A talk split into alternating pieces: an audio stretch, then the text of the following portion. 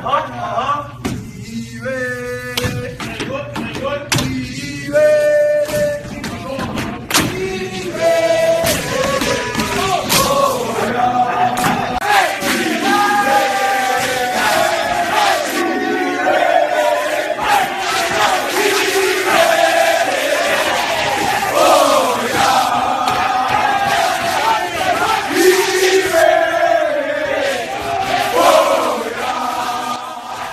Welcome in, everybody of the MIFFL League.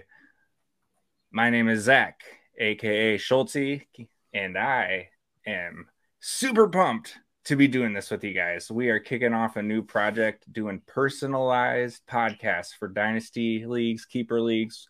If you got a fantasy league and want some new people to talk about it rather than your loser friends in the league, well, find some losers like us to do it because we're here.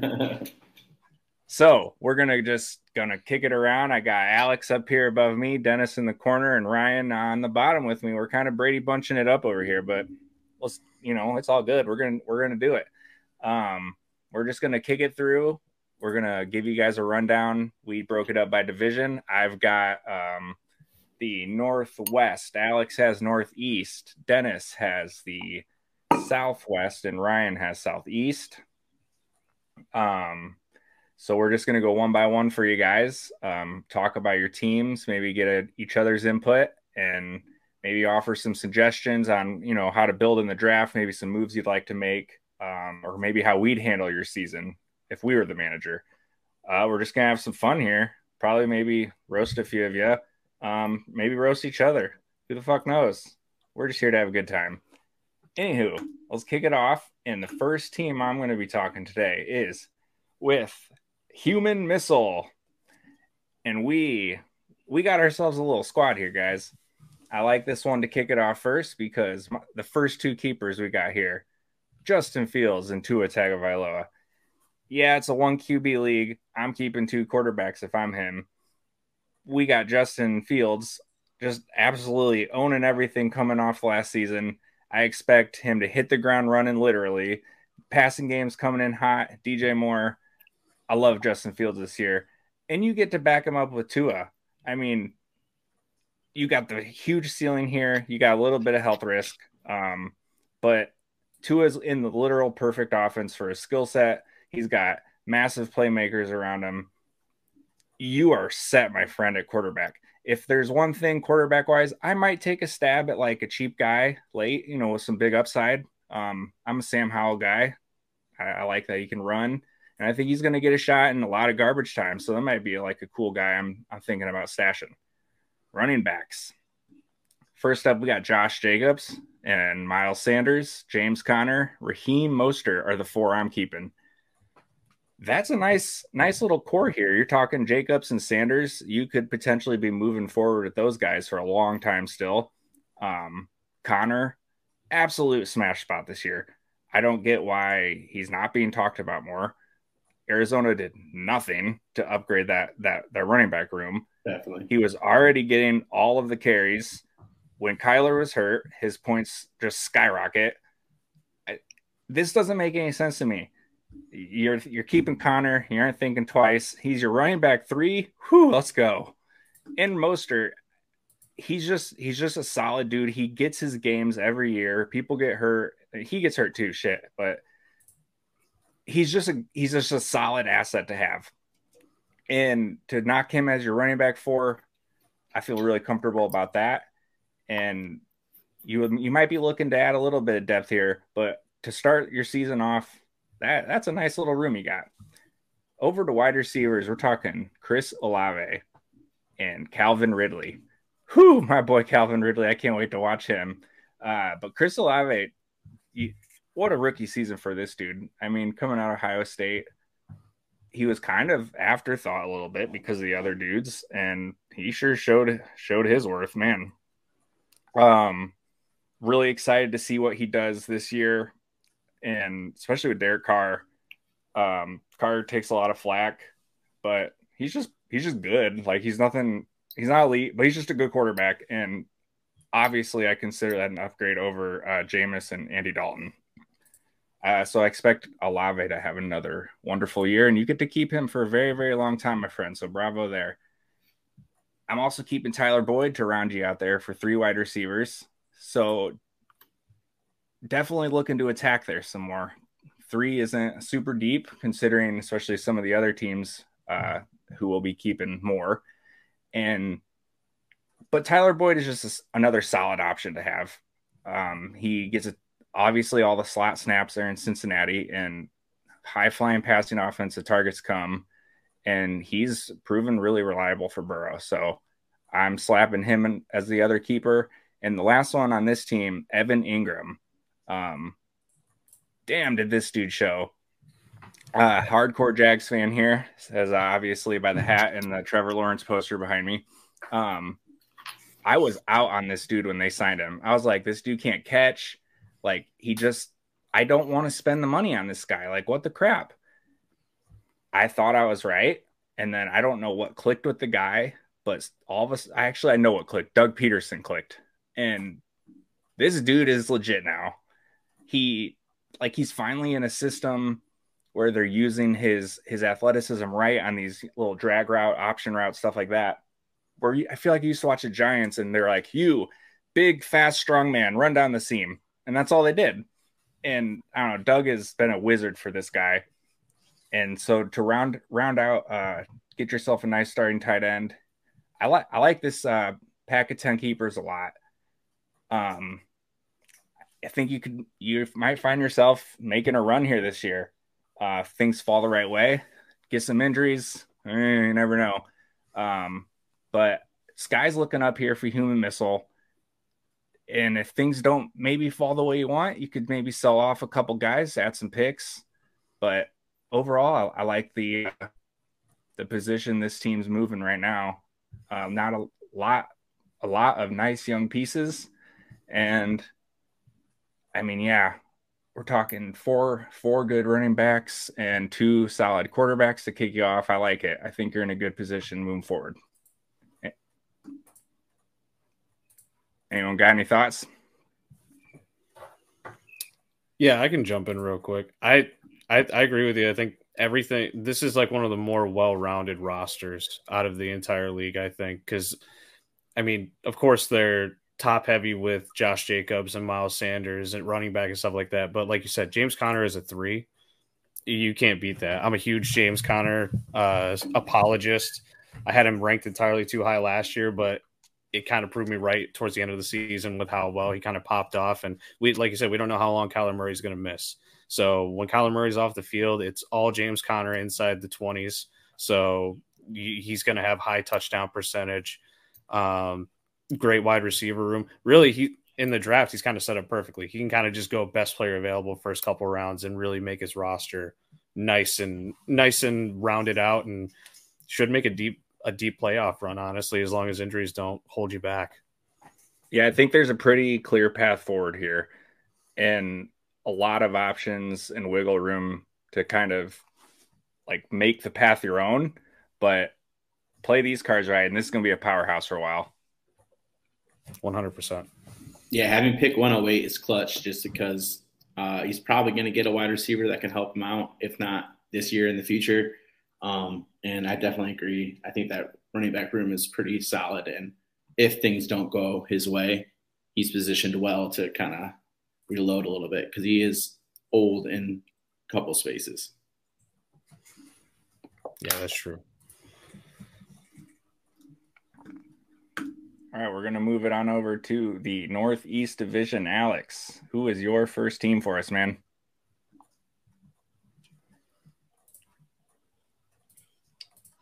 Got to unmute myself first. Um, first team is Conto Bright. Um, this guy took over the franchise two years ago. Um, the roster was in awful shape. Um, to be honest, I mean, it's been two years and this team is still looking like a rebuild. Unfortunately, not a ton of pieces, you know, to deal away to really drive a strong rebuild or a turnaround. Now, he drew the 101 in the draft lottery, but the pick is no longer theirs. He traded it away. I don't know what the deal was. Um, I didn't look that far back in the league history, but he doesn't have that pick, which crushes this team. I mean, he could really, really use that 101 at this point, even if he's just selling it off. Um, and then we'll just get to the quarterbacks. Jared Goff is his quarterback, you know, the number one there. Could argue with Russell Wilson could be the number one. Um, but Goff is my dynasty QB 24. Um, he was qu- quarterback 14 in fantasy points per game last year. He's got an explosive offense, good weapons with Amon-Ra St. Brown, Jameson Williams, Jahmyr Gibbs, they just drafted in the first round. Um, that's going to help that offense be even more explosive, more efficient. And the sneaky ad of Marvin Jones, which is really going to help in the absence of Jameson Williams. Um, they drafted Hendon Hooker in the third round, I know, but how often do we see a third round quarterback become franchise guys? I mean, it happens, but not often.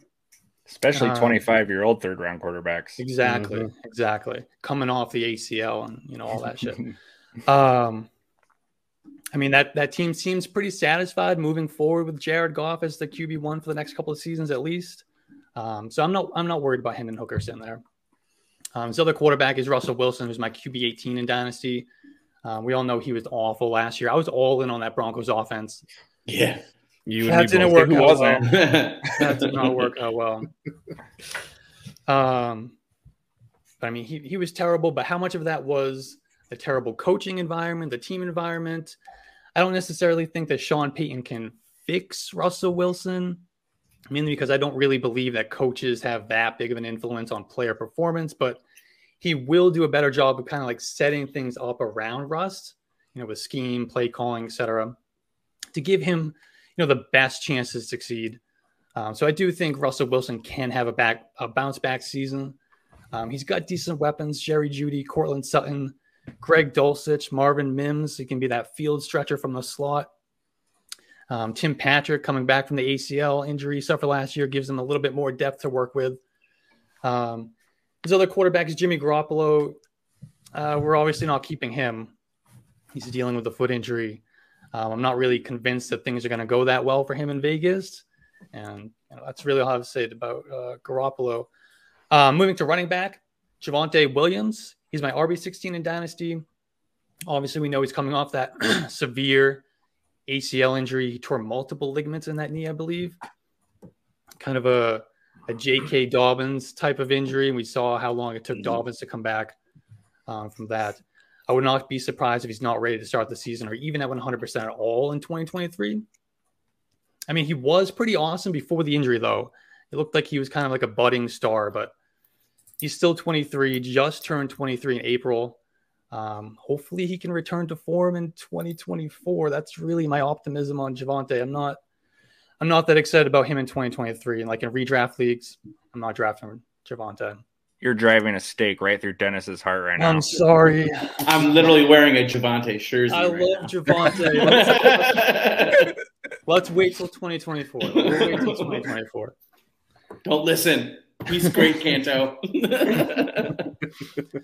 I traded uh I traded Javonte in one of my dynasty leagues last year. Before the injury, I got Tee Higgins, kind of a rebuild team. So I'm liking the way that one turned out. Yeah, Um, that was yeah. Yeah, you I feel smashed about that. dude. Oh my gosh. Um, and he's got David Montgomery, RB30 in Dynasty. I've never been a David Montgomery guy. He's kind of always been overvalued, in my opinion. But this year, I'm in this year. He's a great value in redraft and in Dynasty. Um, everyone is hyped up about Jahmyr Gibbs, and I expect David Montgomery, or they expect David Montgomery to basically be like his backup. I don't think that's how this is going to play out. Um, I expect Montgomery to expect him to handle a pretty heavy workload and also catch some passes, uh, more than most are expecting. Um, it's a good Lions offense. I mean, Jamaal Williams scored what 17 touchdowns in that offense last year. Um, I think we'd all agree that Montgomery is better than uh, Jamaal Williams, like across the board. Um, he's obviously not going to score 17 touchdowns, but he can be can be a thousand yard rusher, 10 touchdowns, 30 catches. Uh, I'll take that. He doesn't Um, touch him in swag level though. Mm, That's that is spicy. true. That is That's true. spicy. A thousand yards for Montgomery. I think you can get there. that one. I think you can get there. um, so I do like Montgomery, but not necessarily for this team in particular. Montgomery is 26 years old. He's past the age apex for running backs. This is a rebuild team. you know, a few weeks into the seaon when Montgomery is coming off of an 100 yard, two touchdown performance, you know, maybe you trade his ass for a second and call it a day and move on. Um, then that gives us uh, Antonio Gibson. He's RB 32 in Dynasty for me. Um, there's been some chatter that Gibson could finally get some more touches in that Every Washington year. offense. I know, I know, but I, I believe it this year. I hope you're right. I, I'm there pretty. was, there was a comment Gibson. today, wasn't there? A comment today? I, I just glanced at Mhm. it, but he said something today. He's a matchup Um, nightmare or something like that. Yeah, yeah, yeah. That's what it was. Yeah. Um, Rivera, he's made these comments about wanting to get him more involved, and some of them were unprompted, which makes me believe them a little bit more. Um, Okay. Maybe Eric Bieniemy has talked some sense into him. I don't know. Um, but I do believe that Gibson is ten times, like ten times more talented than Brian Robinson. Yeah, Un- Maybe I'm the minority, but um, Robinson's like your typical between the tackles, non-explosive, like grinder running back. Gibson's a big dude with incredible athleticism and explosion. Um, he was a receiver in college, so we know he's good in the passing game. Um, he was top 12 in target share, yards per reception, yards per route in 2022. And he was a top 20 running back in each of his first two seasons. Ran for a thousand yards in 2021. I think that is forgotten by a lot of people. Um, the other running backs on this roster, you know, we can forget about them. It's Melvin Gordon, Leonard Fournette. They're both free agents. I think Gordon's done. Um, Fournette should get an opportunity to sign somewhere else this year, but I'm still waiting for him to big- sign with Baltimore. They always they always seem to sign one veteran. Like Yeah. the That's perfect cash. guy. the washed up guy, yeah, Mark Ingram all over again. Yep. Um, all right, so let's go to wide receiver. Jerry Jeudy, he's my wide receiver 35 in Dynasty. Um, Jeudy was kind of under the radar good last year. Um, he was wide receiver 19 in fantasy points per game, 16th in yards after the catch. He's only 24. Um, could be a bounce back year for the Broncos offense, like I talked about with Russell Wilson. Uh, Mike Williams, dude just can't stay healthy. It's just unfortunate because he's he's such a playmaker when he's out there. He does make plays. He's still tied to Justin Herbert. High pass volume offense, lots of yards, red zone trips, touchdown opportunities. Um, wide receiver 20 in fantasy points per game last year, wide receiver 13 in 2021. Um, he's also got Odell Beckham. He didn't play in 2022. He'll turn tw- uh, 31 during the season. Um, kind of surprised he's that old, to be honest with you. Kind of feel like his career just went like that. Mike Um, Williams is kind of old too. Yeah, he is. He is what he's 28. 28. Yeah. Isn't that crazy? I, I couldn't believe that when I saw that earlier this know, right? offseason. He must have been kind of old when he was drafted, then, huh? Yeah. yeah, I think so. Um, he's got Juju, wide receiver 58 for me in Dynasty. He kind of sort of resurrected his career a bit in Kansas City. He'll slide into that Jakobi Meyers role, I think, but it is a run first offense. Um, and he's got Curtis Samuel and Chase Claypool, but they're wide receiver threes on their own team, um, both in low volume passing offenses. Um, Claypool is my wide receiver 67, Samuel wide receiver 72. Um, at tight end, he's got Foster Moreau and Zach Ertz. I don't really have much to say about these guys. Moreau, he was diagnosed with cancer, but looks like he's going to be okay to play. He did participate in some offseason work. Um, I've always liked Moreau. I've loved Moreau for his entire career. Kind of been like a truther guy for me. Um, but he's kind of a dart thrower at this point. Ertz coming off the ACL, likely to miss at least the early portion of the season. He's 32. Um, as far as strengths for this team, I don't think it really has any, to be honest with you. This team is weak. this team is weak across the board. Damn. Sorry, sorry. Yes. We went there. Just We did say we were going to roast you a little bit, right? Um, keepers for me, pretty easy. It's Russell Wilson, Javonte Williams, David Montgomery, Antonio Gibson, Jerry Jeudy, Mike Williams, Odo Beckham, Juju, and then we get to kind of a little bit of a decision point here. Um, Jared Goff would be my ninth choice here. Um, and then I would go Chase Claypool over Curtis Samuel. Um, I don't know what you guys think about that, but I would take Claypool over Curtis Samuel. I think he's got just a little bit more name value. Maybe you could get a little bit more for him in a trade. Um, I would lean Claypool only for red zone. yeah, yeah, He's got the higher upside of the two. Um, but you do get those sweet rushing attempts with Curtis Samuel if you want to tack those on. You know, true. he might get a Claypool's a free touchdowns that agent, way. so He- he might, was- he might get a better opportunity next year. And Samuel was- if someone signs him. Mm. Samuel was he was kind of good at the beginning of last year and fell off. I love Curtis Samuel. I can't lie. well, so so does uh, so does his head coach, but now he says he loves Gibson, so we'll have to see. Mm, yeah, who knows? Who knows? A lot, a lot of Broncos on this team. I wonder if someone's a Denver Broncos fan. Could be a Broncos fan. Yeah. I think they joined us as being all in on the Broncos last year. um, as far as trade suggestions for this team, I'm selling off just about anyone I can for whatever I can. Yeah. Um, a couple of your veterans should be able to sell like in August or during the season. Um, but this team needs to get younger and bring in some talent pretty badly. Um, my trade targets would be pretty much draft picks. Um, I'd build around some young wide receivers. Um, I'd be looking for wide receivers who have kind of a secure quarterback situation, um, pass heavy offense. I mean, that's you know wishful thinking. You can get somebody like that, but um, you don't really have the ammunition to go get any of the big guns with what you have on this roster. But at least start collecting what you can um, at that position. And running back, running back would be the last position you need to address. Just wait until the rest of your roster is ready to compete before you invest significantly into the running back position. Um, looking at the draft for this team, he's got no first round pick, as we talked about at the beginning. Um, my strategy would be pretty basic just go productive struggle, throw darts at these young, high ceiling players, and hope you get a hit. Um, it's going to be ugly. It's going to take a couple years to be competitive for this team, I think. That's all I got. on one one thing I would take um, on a team like this is I'm a huge like go get your guy proponent.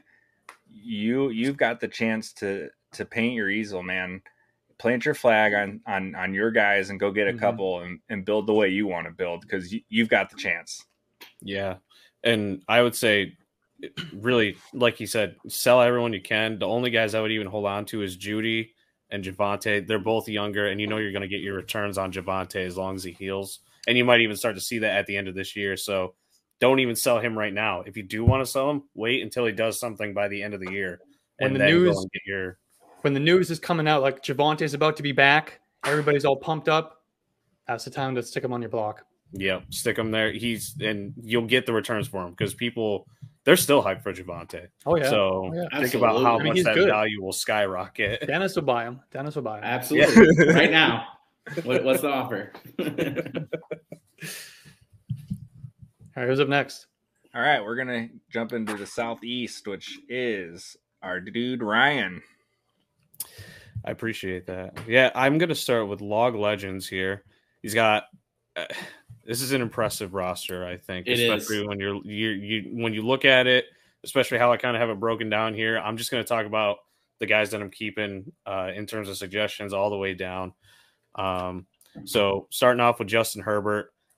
If you, eh, last season was a bit of a disappointment for Justin Herbert, if you had Justin Herbert, you know the struggles that you went through, especially, and it was mainly because of his offensive coordinator didn't know how to use him, um, and the uh, Keenan Allen injury that happened. I think it was was it the first ten weeks, something like that, where he was out.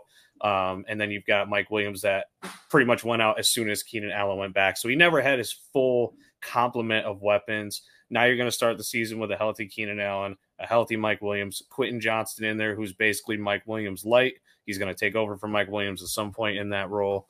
Um, Gerald Everett at tight end. Austin Ekeler's back in the room, and he's not angry anymore because he got his incentives added to his contract, so he'll get his hundred targets.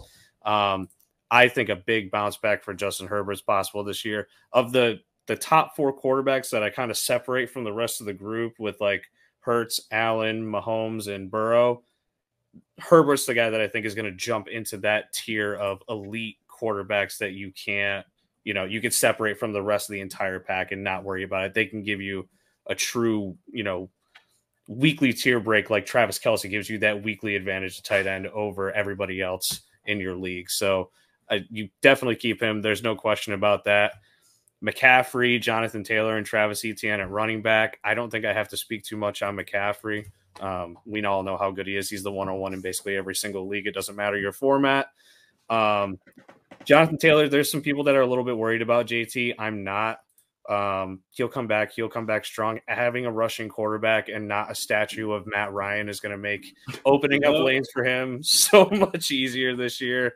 Um, I'm not worried about the injuries. Running backs who get that kind of workload, they just get hurt at some point. I mean, it even happened to Derrick Henry a couple years ago, and he came back the next season perfectly fine. So I'm not worried about that. You've got two top five running backs right there. And then Etienne, you know, people are worried about Tank Bigsby. I'm not too worried about Tank Bigsby. He'll take some goal line work away, but Etienne's the guy who either gains one yard or he gains 10 on every single rush. So you're going to get your yardage. He's shot out of a cannon every time he touches the ball. And I think you'll see his target share go up a little bit. He weirdly wasn't targeted the way that you would think he should have been last year. He didn't amass a higher target share than uh, that the high target share that I think people really thought he was going to. Um, so you've got that upside to look forward to as well. Uh, wide receiver room is great as well. You've got Keenan Allen to kind of stack with uh, Justin Herbert. God hope he stays healthy for you. Um, Hopkins, we don't know where he's going to go, obviously. So uh, his value is kind of TBD. If he goes to New England, like it's kind of sounding like he might, I don't know how much I would love him. I mean, he's still a wide receiver too, at the very least, but his ceiling definitely comes down quite a bit in a Bill Belichick offense with Mac Jones. CeeDee Lamb, you don't need to really worry about CeeDee Lamb too much. Just know that his target share may come down with the addition of Brandin Cooks and then the switch to Brian Schottenheimer as the OC. Still the dumbest move of the offseason, in my opinion, was firing Kellen Moore, who top seven, three out of the last four years. And then he has a bad year last year, and they're just like, ah, just get rid of him. We'll got to run the damn ball, though. And they fired the wrong guy. Yeah, big time. Absolutely. Big time. That's not Eagles bias either. That's just smart. I promise you. um, but Lamb will still be a top 12 wide receiver. I've got no worries. Mike Evans, everybody hates Mike Evans now.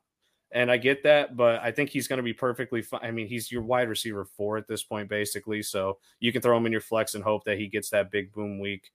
Um, I love Kadarius Toney. He's one of my favorite late round picks this year. Uh, I did my projections on him, and I, he's statted for a lot of targets, in my opinion, as the number one right now in KC. So I think he can take over that role. Um, so he's got a wide range of outcomes, but as your wide receiver five, you're fine.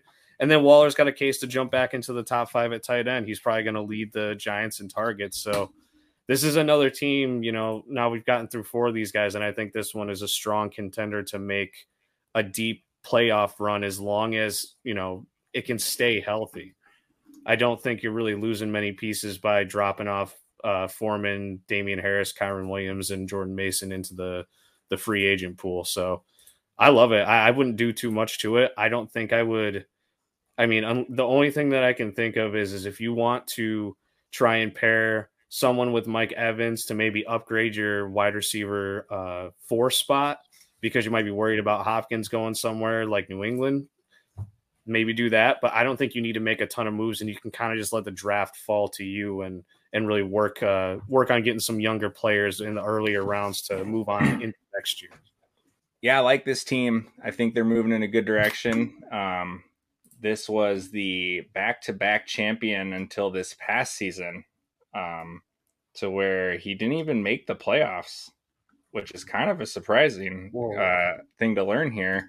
Now, little birdie tells us that Log Legends here is a ruthless competitor, very one-sided in trade negotiations. I respect the uh, the grind to build this squad, but don't be that guy, man. You got no. you can't be that guy. Look, we've all been that guy when we first started playing. Nobody wants to play with that guy. You gotta start giving up some goods, buddy. Well, especially considering how old his wide receiver room is getting. They're mm-hmm. good. And if you want, I, I would 100% run it out again this year and see what happens. But he's like, got one more Ryan, run with those guys. Yeah, like yeah. Ryan was saying, if you're looking to kind of get younger, that's the freaking spot. And if you want to be totally one sided, it's going to be really hard to pluck these young assets from people. Yeah, because you can move into yeah, next those... year with Lamb and Toney, no problem. But I can't promise you you're going to get good returns for Evans, Hopkins, and Allen going into 2024. Definitely not Evans. And those yeah. running backs are going to get old fast too. You know how quickly Facts. those running backs go.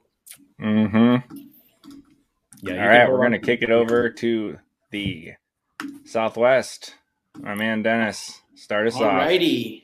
So we got. I'm gonna start with grow it out. Um, seems like it's a blue blood franchise. So one of the you know the pillars of the league. Um, so in my opinion, I think it's the best team in this division. Um, I don't think it's particularly close. No offense uh, to Blar and uh, Vito, but um, I think you can make another run with this squad, especially if you can somehow find a way to get an RB two.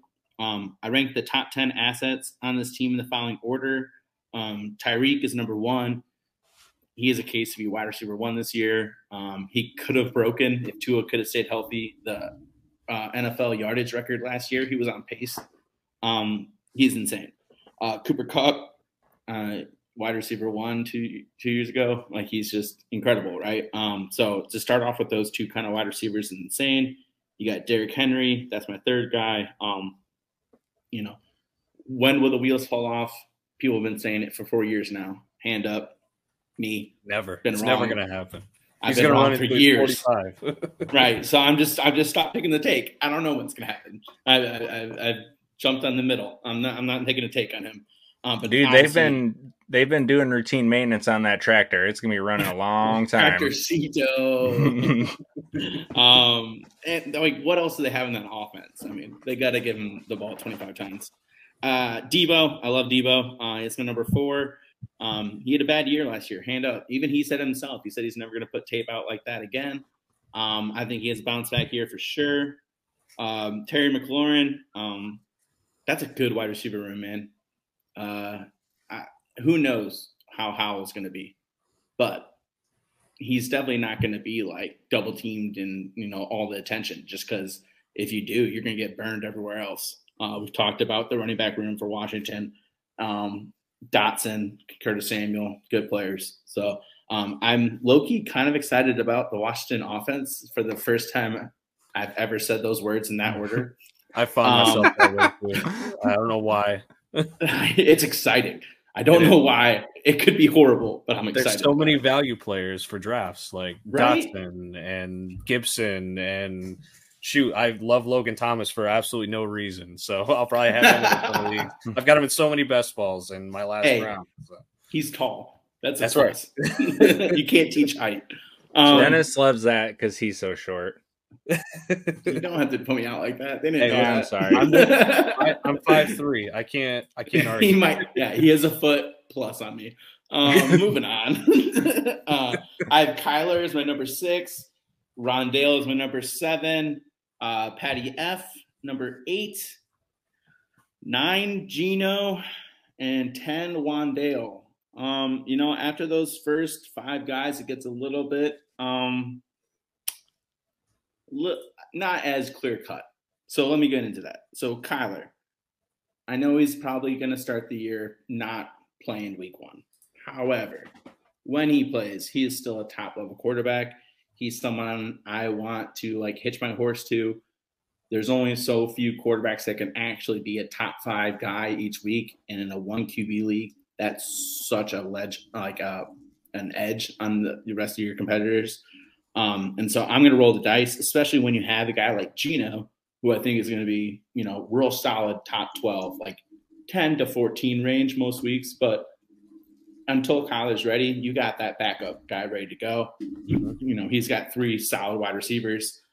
The only team that can really um, argue with Cincinnati as far as the best wide receiver room is Seattle. Uh, so I like Gino with Kyler as kind of like a pairing to get that QB one number. Rondale, um, Rondale Moore. I mean, I know he's little. I know he's never really like had a full season, but in certain parts of the season, for stretches, he's been a really quality guy. Um, and with Nuk Hopkins gone, there's a lot of targets to happen. Uh, that I'm a big will suck. Rondale fan. So Oh, yeah. I, I agree with you. Rondale is a guy that I've grabbed everywhere. And when he's on the field, he averages like in half PPR, I think it's like nine points per game. So that Mhm. target share is only going to go up, and he's getting the little dink dunk passes. He's just got to stay healthy. Yeah, yeah, Honestly, it's a I'm not a health- Rondale guy.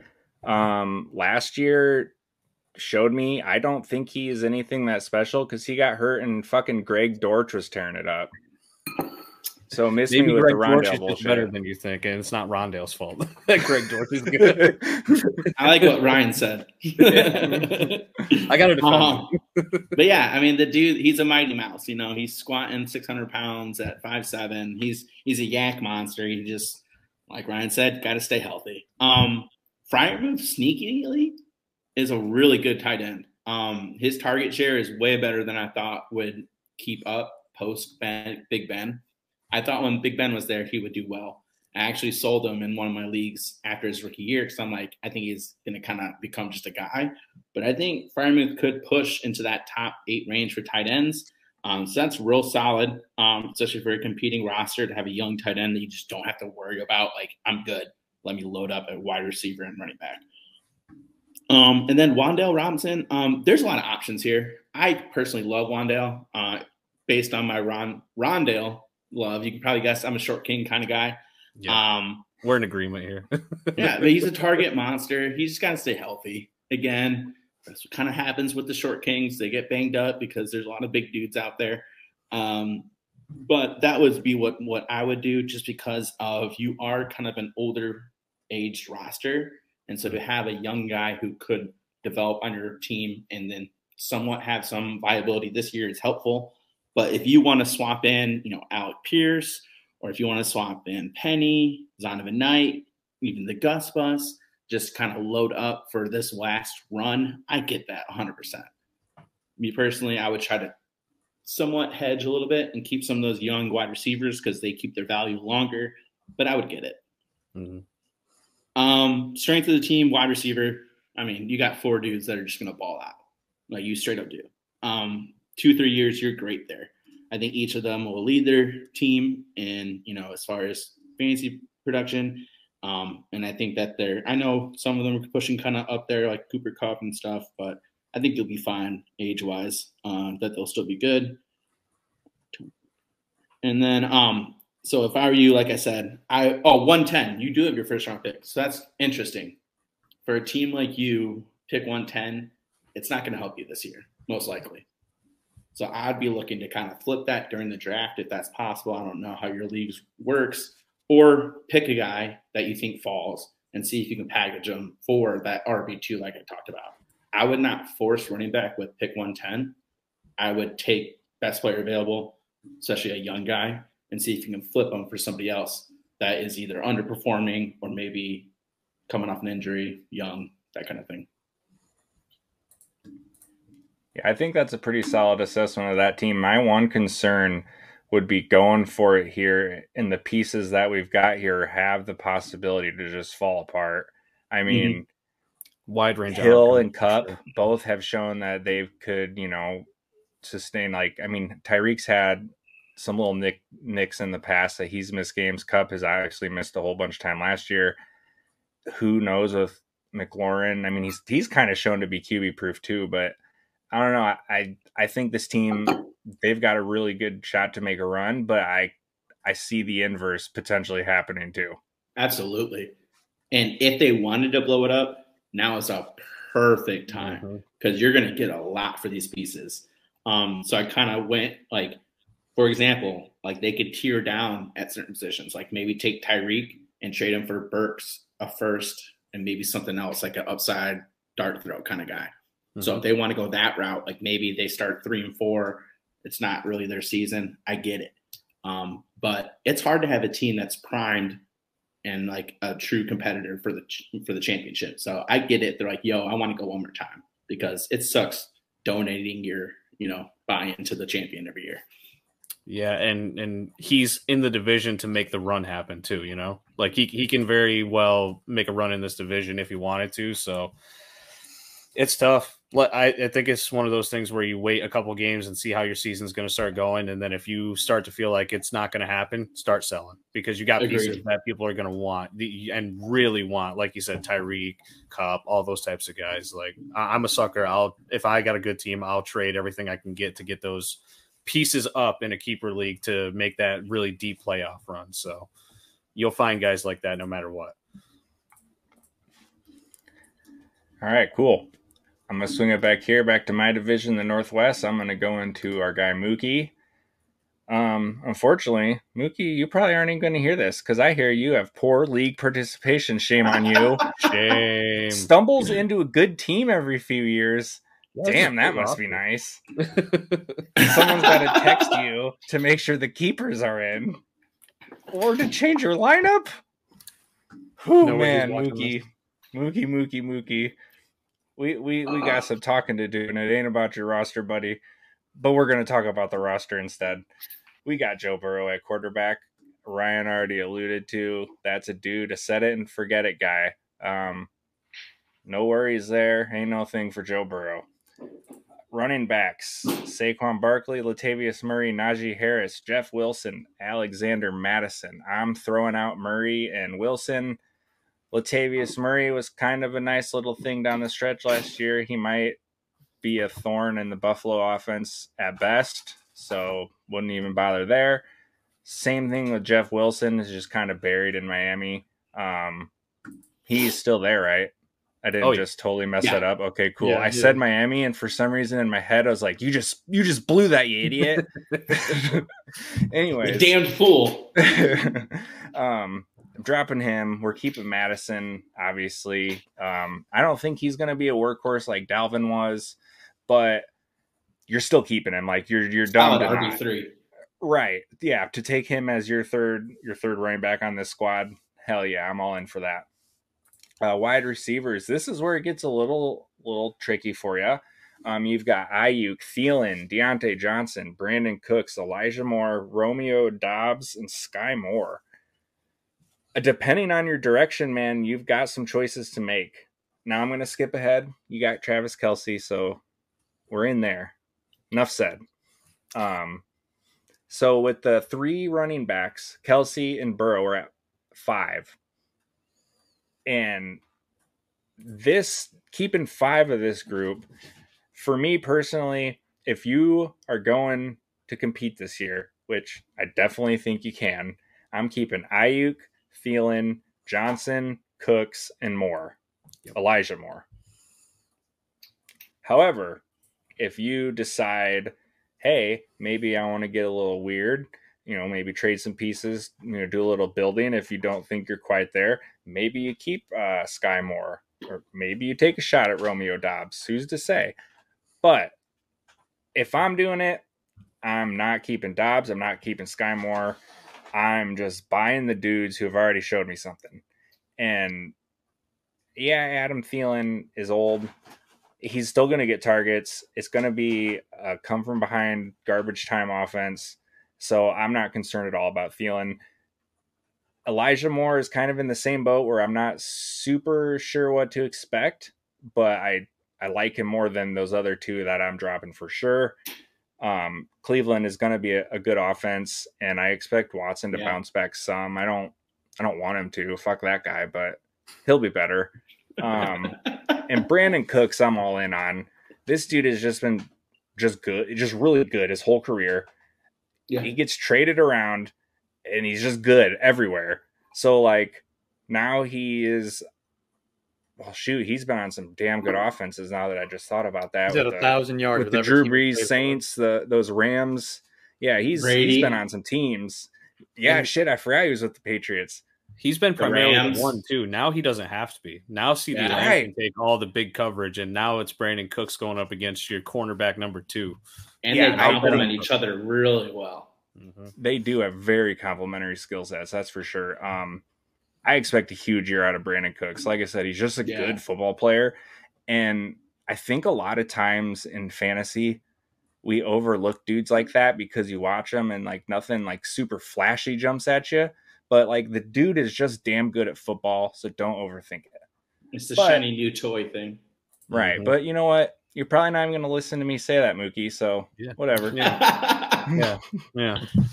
One Um, thing I would keep Skyy over Thielen just as a hedge, just because like a lot of guys don't do well year one. I would That's fair. just because it's In the offense. Yeah, I was gonna say, yeah, the the upside that Skyy Moore potentially has, yes, I can see it, and I wouldn't fault anyone for making that move. I personally wouldn't. Um, moving forward, you've got your pick at 106, which I mean, you should be able to get a solid player here. I would probably, if I had to give you a lean, I'd lean running back at six. You should be able to get something okay still. Um, and like you're keeping five receivers, so but really you've got some directions here too. Um, my division is all like solid to good teams. so like none of mine were like straight up like, yo, you gotta blow this shit up. So de- yeah, once again, depending on how things go, you've got some choices to make and some directions to go. But I think you got a solid core. Hopefully, league participation improves because everybody has more fun that way. So get your shit together, Mookie. Put it in a backpack for all I care. Just get it together.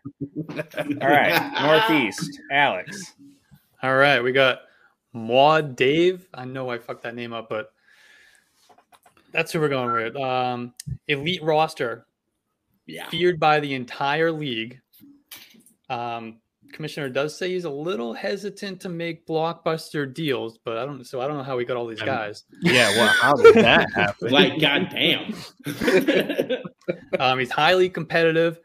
Somehow, this team did not even make it to the championship last year. They were the third place team, so he went into this offseason pretty heartbroken. Um, but let's do it. Let's get to his quarterback, Patrick Mahomes. Um, he's still the QB one in Dynasty. I know some people want to put Hurts there. I'm okay with that, but Mahomes for me still. Um, don't really need to say much about him. Um, he's a building block piece, even in non-superflex leagues. Um, at running back, he's got Joe Mixon. He's a good value right now in, in redraft leagues and in Dynasty. Um, normally, I would say he was a sell in Dynasty, maybe like a few weeks into the season, but not in this case, not with this roster. Um, I'm riding it out with Joe Mixon um, because whatever you're going to get for him in a deal is not going to be as valuable to this particular team um, is just keeping him. He's a depreciating asset. He's getting old. He's had some injuries. He's had some little off the field issues. Um, so the trade value really isn't there, at least to match his his production that he can give you. Uh, he can still produce. So keep him. Maximize your championship window. Um, that brings us to Khalil Herbert. He's my RB thirty five in Dynasty. We know David Montgomery's gone. Herbert has played pretty well when given the opportunity. On 129 carries last year, he was top five in true yards per carry. He was seventh in yards per touch, um, seventh in evaded tackles per touch. He was also had a fairly high breakaway run rate. Um, all that's per player profiler, by the way. Um, and remember, he was the RB one overall in Week Three against Houston. I had 169 total yards, two touchdowns. Now he is going to have to compete with Roschon Johnson and D'Onta Foreman. I think this could this backfield could kind of become an ugly committee for fantasy at least early in the year before somebody emerges as maybe the guy. I'm not convinced that even happens. Um, Samaje Perine, I like him as a value this year. Uh, could be the RB one in Denver for a big chunk of the season. We talked about Javonte Williams, kind of like uh, maybe 2024 for him. So this could be sneaky sleeper for uh, Samaje Perine as Javonte works his way back from injury. Um, he's also got Kareem Hunt, who's a free agent, Brian Robinson, Tyler Allgeier, who I'll talk about in a few minutes when we get to the keepers. But this this is where we get excited about this team when we get to the wide receiver position. This guy has both both Ja'Marr Chase and Justin Jefferson, the undisputed wide receiver one and wide receiver two in Dynasty, whichever order you have them. I was just is- gonna say the past week on Twitter has been like hot debate between these two dudes, and he's and Dave is over here just like I got him. What about it? What about it, y'all? Trade for what? and Chase Chase is still only 23. Jefferson's 24. So this is who you're building your team around for the next five years, at least. Ridiculous. He's- Keep going. yeah, it's just getting started. I mean, these guys plus Mahomes is gonna, just going to keep this team in contention for years and years, pretty much no matter what happens with the rest of the roster. Um, but on top of having the top two players in all of Dynasty, he also has two other top six or seven Dynasty wide receivers with AJ Brown and Jaylen Waddle. Ridiculous. It's crazy. Jalen I Brown. want to know how he got them. I got it. I I- got to know the back. Apparently, he doesn't want to make hear. I blockbuster want a deals. podcast. Yeah, I want a podcast on just how he got those four wide Yep. receivers. Exactly. Let's make it happen. uh, Um, ESPN thirty for thirty. That's good. Um, so yeah, AJ Brown, he's my wide receiver four in Dynasty. He's 26 years old, coming off a wide receiver eight finish with his first season with Jalen Hurts. Waddle's only 24. one of the most explosive players in the NFL. He was wide receiver 15 in his rookie season, wide receiver 12 last year. Love both of those guys moving forward as well. Um, I love to build my dynasty teams around wide receivers. I'm I'm honestly I'm envious on what this dude has been able to accomplish at this position. Um, elite talent, and they're young. Um, this league has every right to be terrified of this team. Yeah. I think who's ever running this team, he's damn good at this whole dynasty thing. Um, and then you get to tight end. It doesn't stop here. Tight end, Mark. Andrews. I mean, Crazy. Andrews is my tight end one in Dynasty. He's almost as productive as Kelce. He's super consistent as an elite producer year over year. And he's six years younger than Travis Kelce. So I know most people have Travis Kelce at the number one. So totally cool with that. Um, for me, it's like 1A, 1B. Andrews would be my one. Um, strengths. Do we really have to talk about the strengths? This team is loaded. Everything. loaded. Quarterback, Strengths the QB one, roster. Wide receiver, tight end. I mean, maybe, maybe, maybe you could say weakness is running back, at least comparatively. Um, maybe that's why you didn't win the championship last season. But uh, this team's in really good shape. Keepers, pretty easy. Patrick Mahomes, Joe Mixon, Samaje Perine, Khalil Herbert. Obviously, you're keeping these wide receivers, Ja'Marr Chase, Justin Jefferson, AJ Brown, Jaylen Waddle, Mark Andrews. We get to a little bit of a decision point here between Brian Robinson and Tyler Allgeier. Um, I am going to take Robinson over Allgeier. It's a little bit of a tough decision with this one for me. Um, I honestly like Allgeier better. Um, I think he's a better player, but I got to take the guy who's not stuck behind Bijan Robinson. Um, Brian Robinson has some trade value because a lot of people like him and many view him as the bell cow in Washington. I completely disagree with that, but um, I really could make the case for either guy. Trade advice: my trade targets for this team. I'm looking at running back. Looking at maybe you go and try to trade for an Austin Ekeler. Uh, the chart. This team is a win now team, and because of his age and contract issues this offseason, Ekeler's dynasty value is not quite aligned with his short term production expectations. Um, in 2023, he's going to outperform the cost of whatever you have to give up to get him. Um, for example, I would, it, I think it would cost a heck of a lot more to go get like a Bijan or a Breece Hall in a trade. Yeah, I think we would all agree that Ekeler's 2023 projections are much more favorable than those guys, or at least equal. And you're gonna have to give up a lot less to go get Eckler because of his age. Um, kind of similar reasons. I'm looking at Nick Chubb for this team workhorse and what should be one of the better offenses in the league. Kareem Hunt's gone, which could open up a few targets for Nick Chubb. Um, and Chubb's he's he's one of the best pure runners in the NFL. Um, I really believe he could have the best season of his career in 2023. Um, and he's got even more value in this league because it's half PPR as opposed to full PPR. Um, I'm also looking at other running backs, maybe Saquon, Najee Harris, Rachaad White, J.K. Dobbins, Montgomery. Go get James Conner, possibly. We talked about him a lot earlier in the show. Um, for draft, he has the 109. My strategy is just best player available. Just go for the best player available with this team. Um, you don't really have super glaring needs. I wouldn't be drafting for need, to be honest with you. Just keep building a strong roster like you're doing. Um, as you get later into the draft, maybe take some swings at running back, maybe some of those top handcuffs in fantasy that could be like an injury away from being a potential starter that could help you, you know, win a week or make a run late in the year or whatever. Um, but this is your league champion. This is the team that's going to win this championship. Um, this team will be in position to compete for titles for the next three to five years.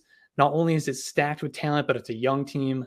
This is not your typical like elite but old roster. This guy is going to crush this league for a long time. Why are we giving him advice? As long as he doesn't fuck it up, he's going to That- crush this league. I was literally over here thinking, man, if this guy fucks us up, he needs to just quit.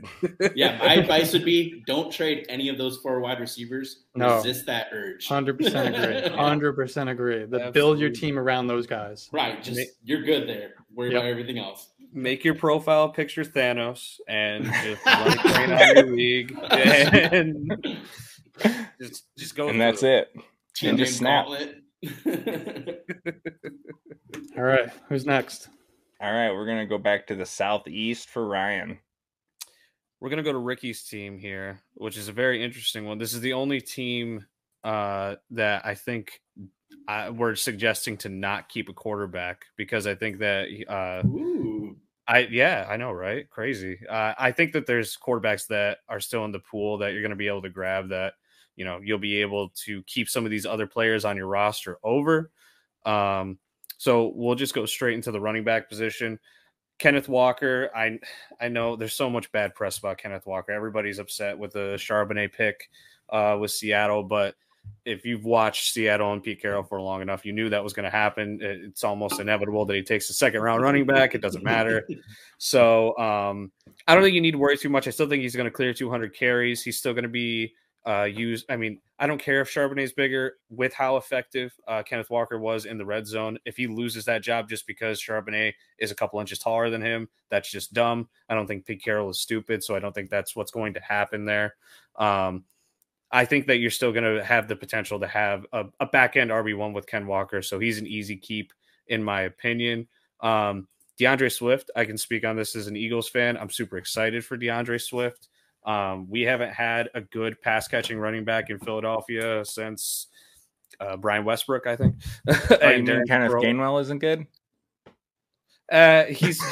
I'm not. I'm not a high on Gainwell guy, but um, Gainwell's not Swift. I'll put it to you that way. Alex took that one personally.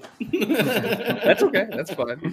Um, Swift, I mean, he's cleared 50 targets every year and he's missed so much time. So I'm not worried about what his role is going to be. Miles Sanders was such a bad receiving option for Jalen Hurts last season that the only time you ever saw him throw and check down to the running back was when Boston Scott really got in there and Kenneth Gainwell got in there. So I expect that total target share to the running back position to go up. He's going to have to deal with Rashaad Penny, especially around the goal line. I think that's kind of Penny's mm-hmm. job, but we've seen that Swift can be at the very least a flex option, even with Jamaal Williams, who scored 17 touchdowns last year. So I think that you have a chance to get a, a, top 24 running back as long as he can stay healthy with how good Philadelphia is at, you know, punching it in when they get down close. Uh, you keep Dameon Pierce, in my opinion. I mean, I know uh, it seems like people kind of cooled off of him after he got hurt, and now we're kind of looking at the Texans' offense in a different light. The guy's still going to get fed the ball. Uh, I know Devin Singletary's there now, but do you guys really think that Devin Singletary is better than Dameon Pierce at this point? Not even career? close. I've never been a Devin Singletary guy. I live in upstate New York. My whole family is Bills fans, and they think that he's, you know, he walks on water, and I don't he's understand. Small, he's slow. I don't get it. He's so boring. He's supposed to be a really good receiver, and he's got like some of the worst metrics at receiver that you could ever look up. It's horrible, man. I I've tried everything to fight away the the Devin Singletary stuff. So uh, keep uh, Dameon Pierce. I think you got a good solid trio of running backs there that you can go into the first round with. And then wide receiver, it's kind of a shotgun blast. You know, you've got Diggs, which you're going to keep for sure. You know, top five wide receiver. Um, and then once you get past Diggs, you've really got some question marks, but guys with massive upside like Christian Watson and Jahan Dotson. I mm-hmm. love Christian Watson this year. I think he's got a chance to, you know, finish up there with those year two wide receivers, the level of Chris Olave and stuff like that, even without Rodgers. I think he's got the chance to go up that high. We saw how good he is at getting into the end zone. I wouldn't be surprised if he finished with double digit touchdowns. I think he's got a wide range of outcomes, but his ceiling is as high as some of those other guys that are moving into year two. And you always want to bet on year two wide receivers. They seem to pay off quite a bit for fantasy. Um, Dotson, same thing, big touchdown guy, 12 games. I think he had seven touchdowns last year. Um, and that offense is going to have to throw the ball to keep up because I don't think their defense really improved this year. So expect him to get quite a few targets as well. Um, Christian Kirk, I know we're all excited about Calvin Ridley, but I I still feel like Christian Kirk is probably going to lead that team in targets. He's still going to be a consistent PPR option. Um, maybe not getting to the end zone nearly as often as Calvin Ridley does, but you're still going to have a good wide receiver too at the very least. And he finished as a top 12 wide receiver last year. So you're you're taking a guy who finished as a wide receiver one last year, probably only bumping him down a couple of spots. He'll finish as that mid wide receiver too. Um, and that's four amazing wide receivers to keep right there. And then you still have Michael Thomas and Tyler Lockett, a little up there in age, but to be able to, you know, kind of swap between these guys and play matchups, I think you're so set at wide receiver that you know, you can even pair some of these guys together to upgrade at running back if you want to, if you don't feel good about your running back room. And then the last one, Kyle Pitts. I'm not a big Kyle Pitts guy over the past couple years. I know it's probably going to shock everybody. Um, don't dig through my Twitter. I have I have shamed that man so much over the past couple years, but it's not him. It's the offense that he's in. I usually don't want to touch him unless until I see it. But at this price, I mean, you're basically keeping him for a tenth round pick. You got to keep him. The upside's way too good. Um, and I would just advise you to pick up another tight end just in case you don't want the. I think he finishes like a tight end twenty something last year, so just have a backup plan just in case, you know. So roster wise, though, I think you're I think you're pretty solid. Quarterback, I wouldn't keep either Derek Carr or Trey Lance. I think you'll be able to draft one either at the same level or better with you know past the first round. I don't think you got to worry about that too much. Just keep all these you know core skill player pieces, and I think you'll be able to make a decent run if you can find a way to pair maybe a couple of these wide receivers and upgrade that running back room a little bit. And if if Kyle Pitts pops off and is a top five tight end, you might be sitting prettier than it looks compared to the rest of the teams on paper. I, I like what you said about Christian Kirk a lot. Um, obviously, Ridley is the splash addition um, and the big name, but the the chemistry that Kirk and Lawrence built last year was, I mean, undeniable. Um, and Doug plans and eats the middle of the field up. So yeah, I I think Kirk is set to do pretty damn close to what he did last year, if not even better, because he's not the number one target anymore. Like I'm drafting him over. Ridley. Yeah, see, and I don't even think wow. that's insane. Is because I, I don't either. People don't take into account that Christian Kirk was this team's number one option last year. Um, so I mean, I'm I personally would draft Ridley um, over him just for upside sake. Mm-hmm. Um, but I wouldn't, yeah, I wouldn't fault anyone for going Kirk over him. I think he's just going to be damn solid again. Yeah, I'm going to move Pat. Oh, sorry, go ahead. Uh, no, I, I was just going to add, you know, the the moving of Calvin Ridley to the outside, taking away coverage from Kirk is is just huge. I don't think people really understand that. Like they see these big moves of big name wide receivers go to a team, and then immediately the guy that was the big name there just drops in fantasy by five, six, seven rounds. And obviously that didn't happen to Kirk yet this year, obviously, but there's a there's a good difference between those guys in ADP and Kirk. Kirk's probably going to lose maybe 15 total targets, 20 total targets, but his catch percentage could go up by 10%. And that makes a huge difference because he's going up against the number two corners instead of the top guy on the opposing side of the field. So I like I like when big additions are made to teams that already have a solid wide receiver because then I think that can raise their floor up a bit.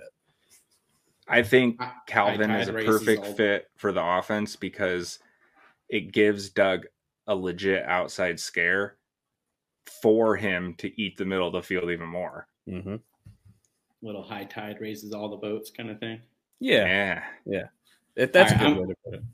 I'm going to move past the Pitts slander. You know, the first guy in 60 years to get a thousand yards as a rookie tight end. Just going to move. We can make a whole that. show on this going back and forth. I promise. Just going to go past that. Are you not? Are you suggesting not to keep Pittman and Lockett? I am. I'm not wow. in on Pittman this year. No, thank you. Um, I think actually, I think I have no. I have Lockett in here as a keeper. I apologize. Okay. Um, but, but Pittman. Pittman, Pittman is my odd man out. Um, I would keep Michael Thomas over Pittman. I would keep all these wide receivers over oh, Pittman. No. Um, yeah, I think no, keeping, no. I think I'm keeping Pittman over Pierce or Swift. Can you guys tell me what Anthony Richardson's completion percentage was in college? Like 53. Not great, Bob. 52, 53%. We're keeping Michael got, Thomas over him? Absolutely.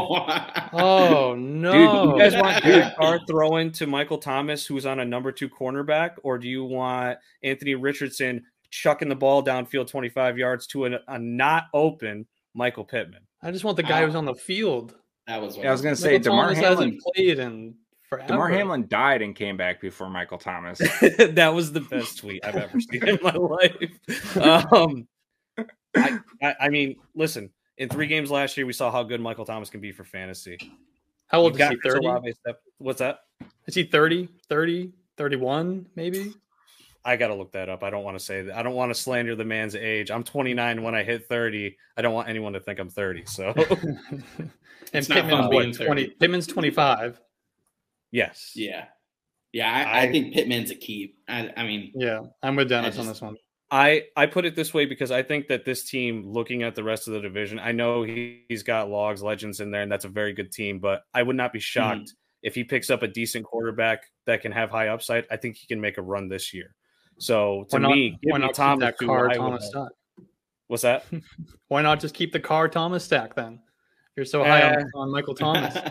I'm high on Michael Thomas. Carr, I feel like I can get the same numbers out of another quarterback that's in the pool. Because if you look at the pool of guys that's left at quarterback, Dak Prescott, Kirk Cousins, Kirk Cousins is going to throw potentially 700 passes this year.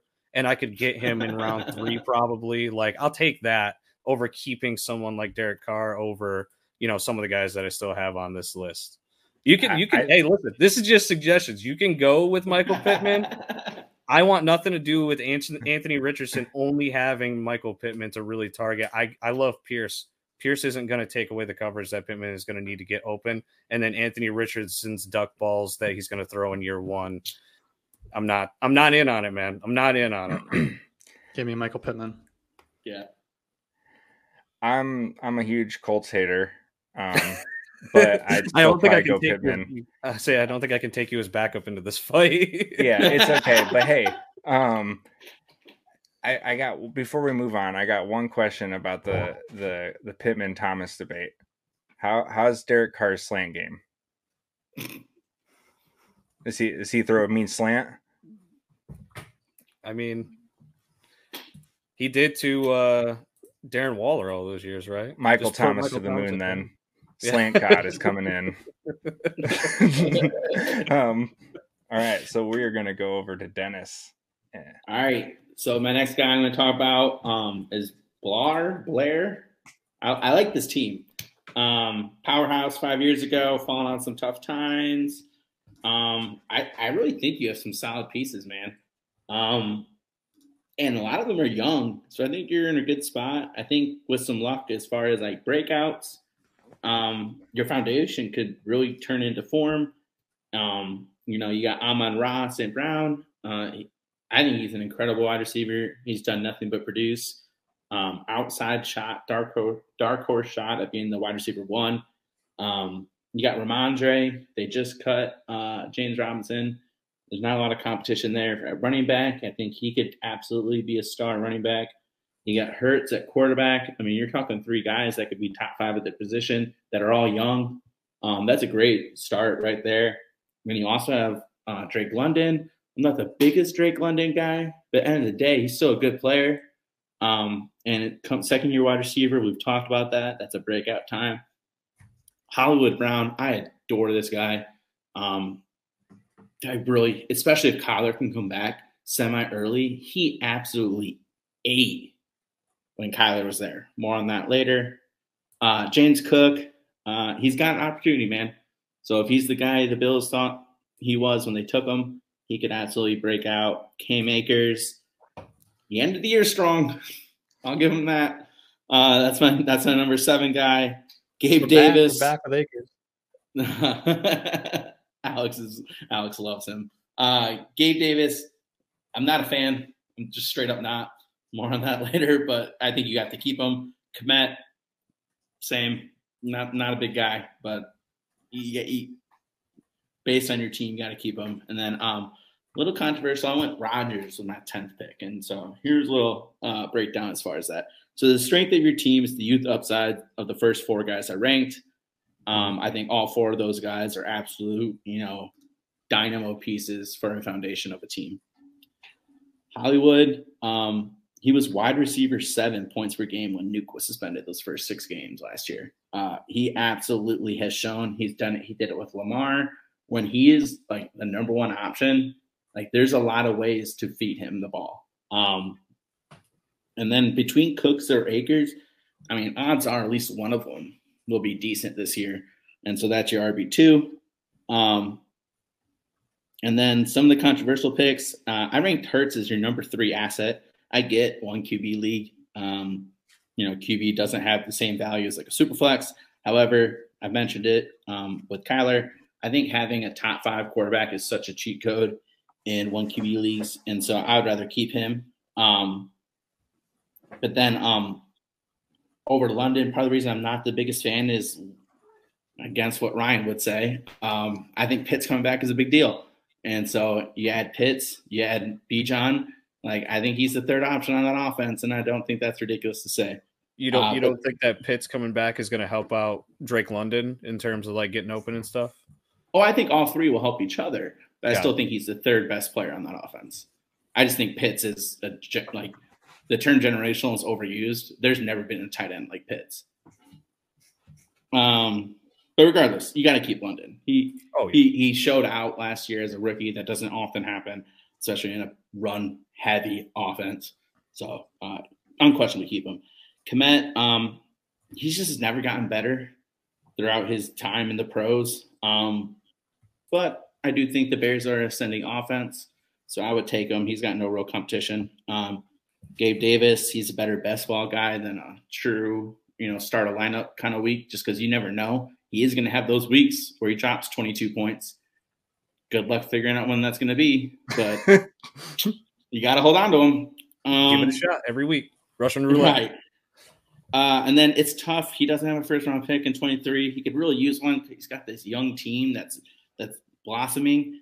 Um, but I wouldn't sweat it. This is a year where you just got to be building, right? Don't don't force anything. You're not going to win the chip. I'm sorry. Just rip the band-aid now. Um, but maybe Hollywood falls out to start the year. You flip him. You get a player and a pick um, who's young or hurt or underperforming. That's one way you can kind of realign. I do think Hollywood would be fine for the next two, three years, but if you do want to get younger, you do want to maybe cheer up. Um, if someone gets hurt, I think that makes sense. Um, and then one guy I didn't keep that I thought could have cracked the top 10 was Allen Lazard. Um, he underperformed last year. I was a huge Lazard guy last year. I thought he was going to absolutely kill it, and he didn't. Um, you do have four better wide receivers, in my opinion, but I went with Rodgers just because maybe somebody gets hurt at quarterback. And maybe Rodgers with Garrett Wilson just absolutely eats, and you can flip that maybe with a Hollywood Brown to a contending team and get their first round pick and maybe a young kind of potential breakout guy. That was my thinking about it. But if you want Lazard over Rodgers, I totally get it in a one QB league. What are you guys thinking?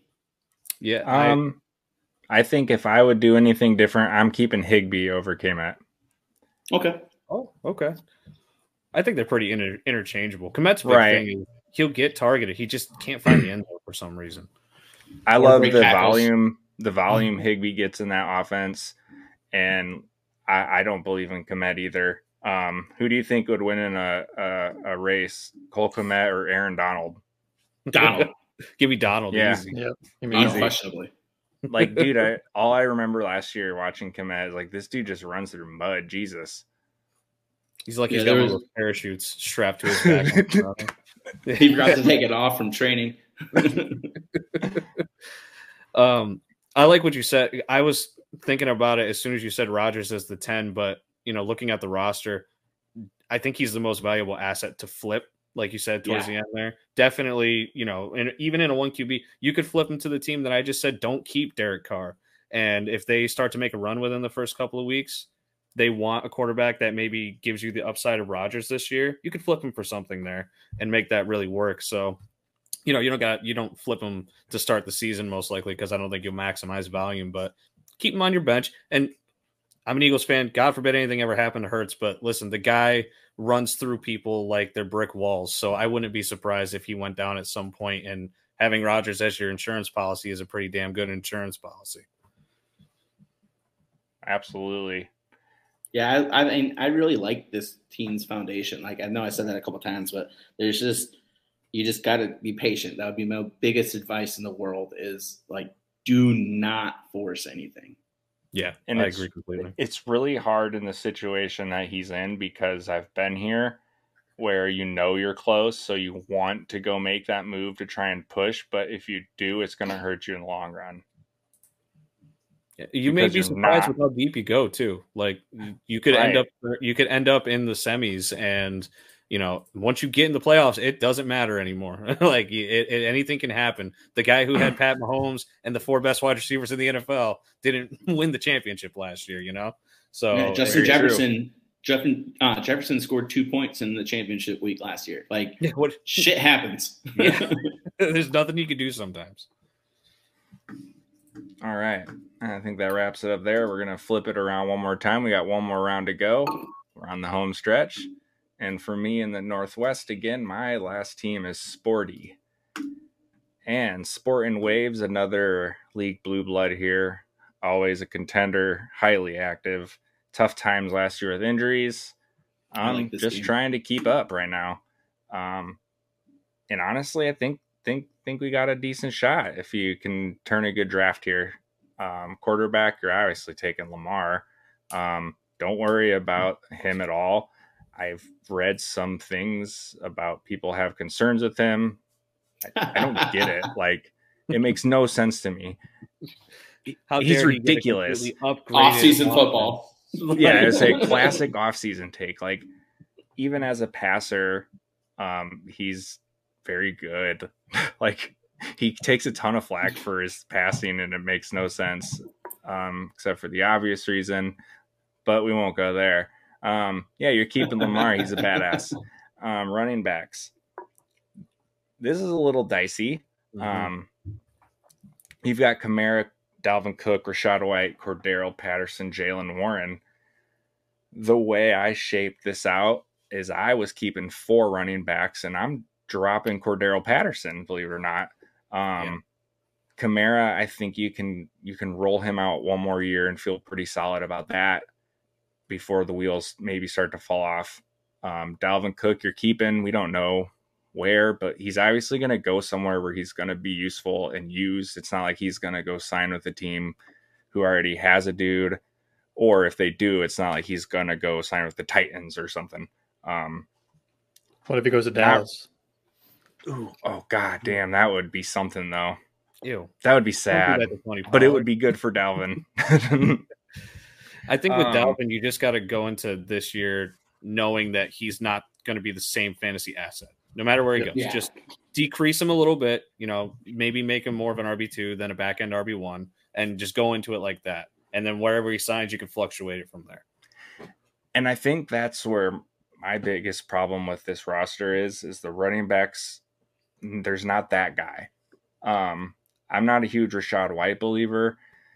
Was a very inefficient runner last year, and there's also been a lot of talk of other inefficient runners in the league. But my personal favorite inefficient runner, Ken Walker, smacks home runs left and right. Rachaad White does not. Um, yeah, he's Rachaad White's going to have... catch a ton of more passes, though, don't you think? Yeah, see, there's. Zach I'm not sold on that. I'm not sold on that because I think a ton of the the Buccaneers dump offs came from the way Tom Brady ran an offense and specifically the way Tom Brady ran a four minute drill and the two minute offense. How many times when they were in hurry up was he just dumping it to Lenny instantly? You don't Baker's think Baker's going to dump it? No, they're going to be they're going to be in comeback mode all day long. Yeah, I know, but Baker slings it.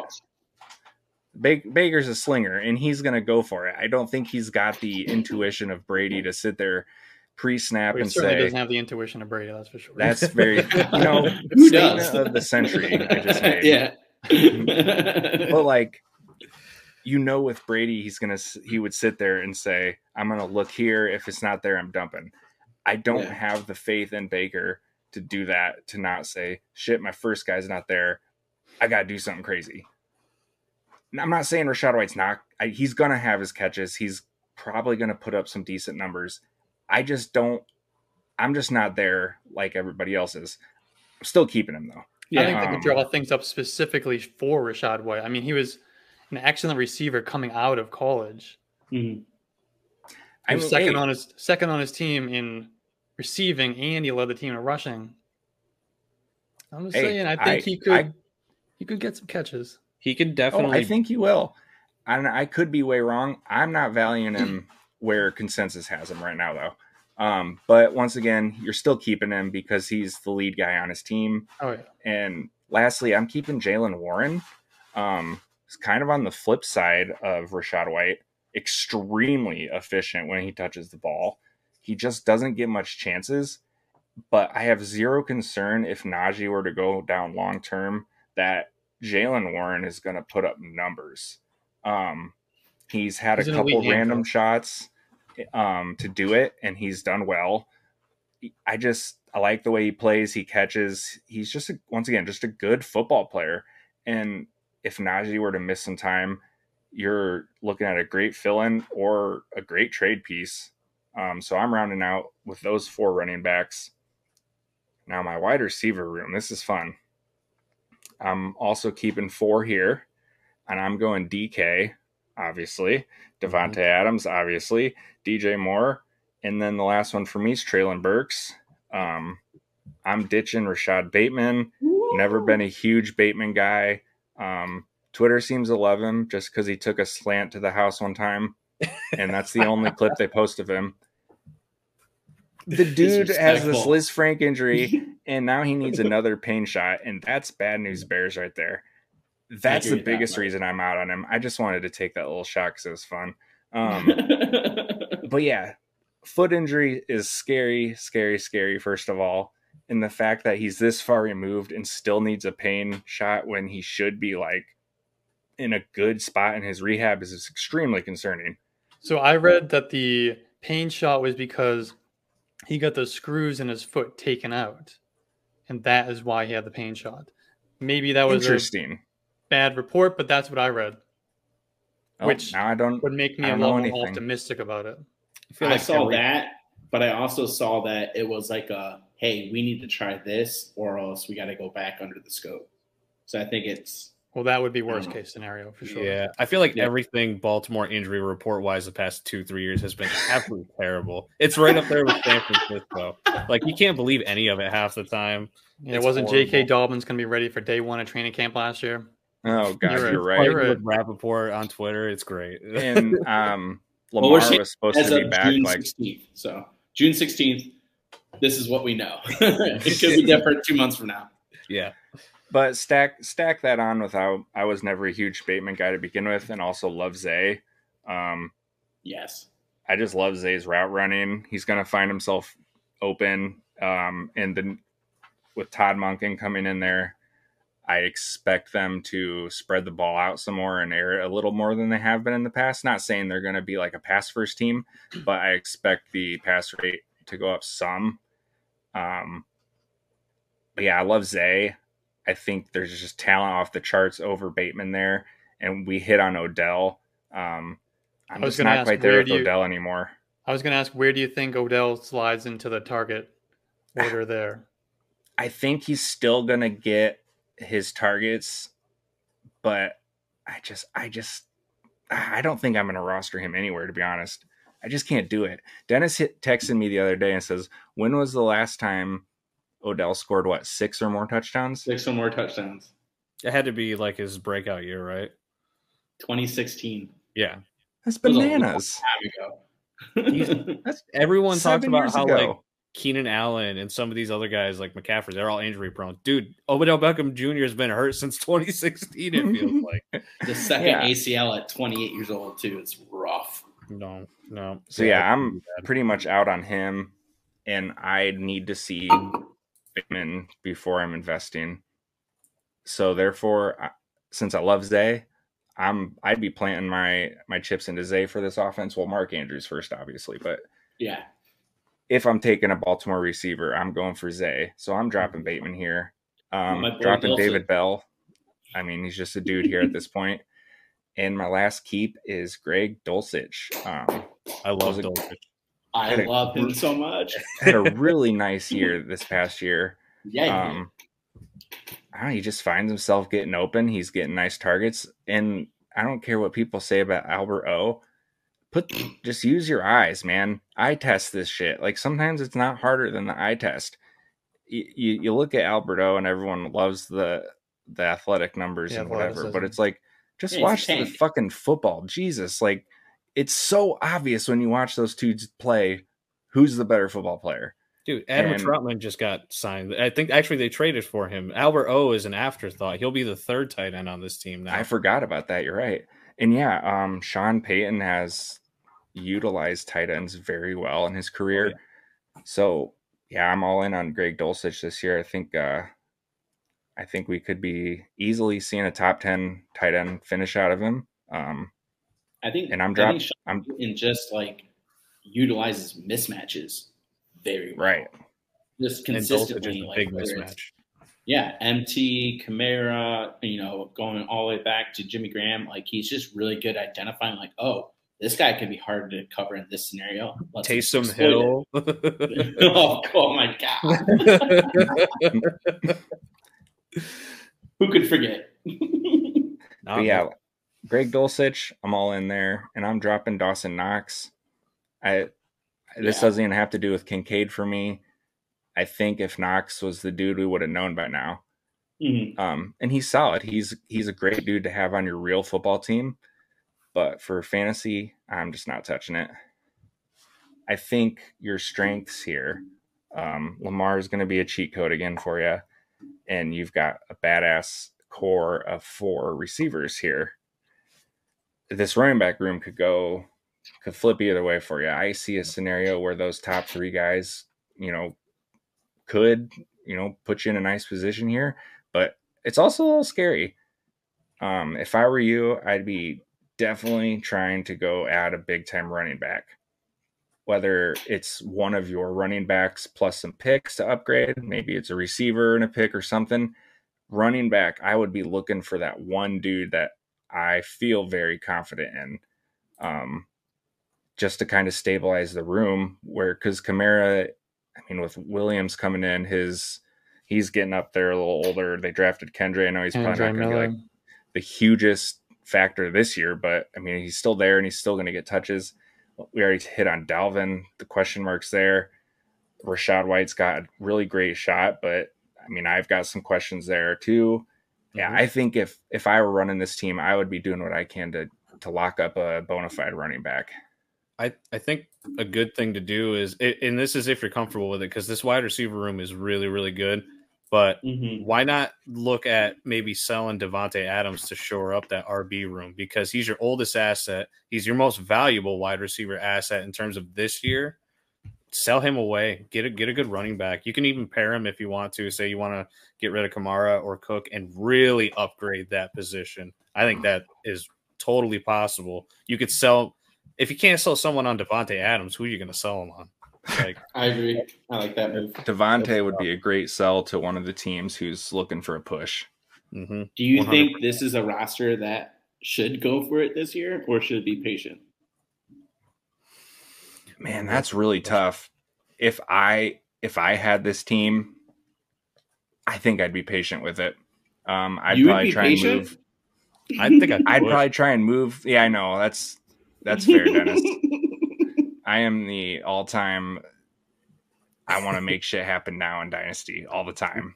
Don't forget they have 102 and 105, so they're getting. Ooh, I, for, I forgot. They're I only saw the gives. 105. I mean, Yeah. Oh, Not so good call on that. I I thought it was just the fi- the fifth one. So yeah, you can snap uh, snatch up Jahmyr Gibbs, and from that point, I think I might even look more into to pushing this thing down the road because you could sell Cook and Kamara and Adams all three, and you could load up on some young talent picks. God, Still man, be you really made him pat. I love this team. It is Yeah. a dark horse for sure for me. Um, yeah, I I think it all comes down to how you feel about the running back room. If you feel good about adding Gibbs and then that room, you think those those five guys can get you there. I mean, I don't blame you. Um, I would just be a little concerned having to rely on Kamara and Cook both. I mean, if you took it from a redraft perspective and you looked at it as through a lens of I went really heavy at uh, wide receiver early on and then had to spend an early pick on Lamar Jackson, ending up with Gibbs, Kamara, Cook, and White isn't a bad is not a bad core. And I think I would feel okay with it in a redraft sense. So I That's think a good point. shot. I would keep Bateman over Warren too. I agree, especially with you have Lamar. Yeah. and I'm not a big Bateman True. guy either, but I think I think I would also do that. Just, I mean, I I love getting handcuffs of these elite teams. Like he's Mhm. probably a top three handcuff in the Because if league. Lamar hits, if Lamar hits as a passer, there's a good chance that Rashod Bateman hits as, as a receiver as well. at least as a flex. And I don't Exactly. even like Like- Bateman that much. I'm with Schultzy on Bateman and on his opinion with Bateman, but I mean, it's got to work out. Plus, OBJ, all it takes is one bad hit and he's gone. Now he's the number two potentially again because I think Flowers will, t- you know, level up in targets. But We don't even know if he can still play anyway. Right. And because like that's a very good point because they have Lamar and because the nature of that offense and with OBJ, I could be I could be talked into it. And you'll be able to in your in your draft, it's a rookie and vet draft. Jaylen Warren's going to be pretty attainable in that draft. oh Yeah, yeah, So also a good point. Drop Around three, him, four, five. keep Rashod Bateman, and just draft Jaylen Warren again. yeah, That you know what? I'm sold. we did it. I, I just got I just got um convinced. You're keeping just wanted Bateman. to- you just wanted Rashad to get your Bateman- Bateman jab in. You just wanted to joke about the the slant That's for okay. 60 yards. Dude, I it's so true understand. though. It's the only clip only clip Twitter has of him. That was that Yeah. Miami game, right? hmm That game was electric. Yeah, it was. That was awesome. Um, so anyways, to wrap things up, Rashod Bateman, you're in. Jaylen Warren, you're fucking out. Kenny Powers, baby. All right. Well, last team in the Northeast, Alex. All right. That brings us to Pat Sajak. Give me Is it the real Pat Sajak? isn't this Oh, the Wheel of Wheel of Fortune, Fortune let's guy? go. Yeah, all right. Pat Sajak, all right.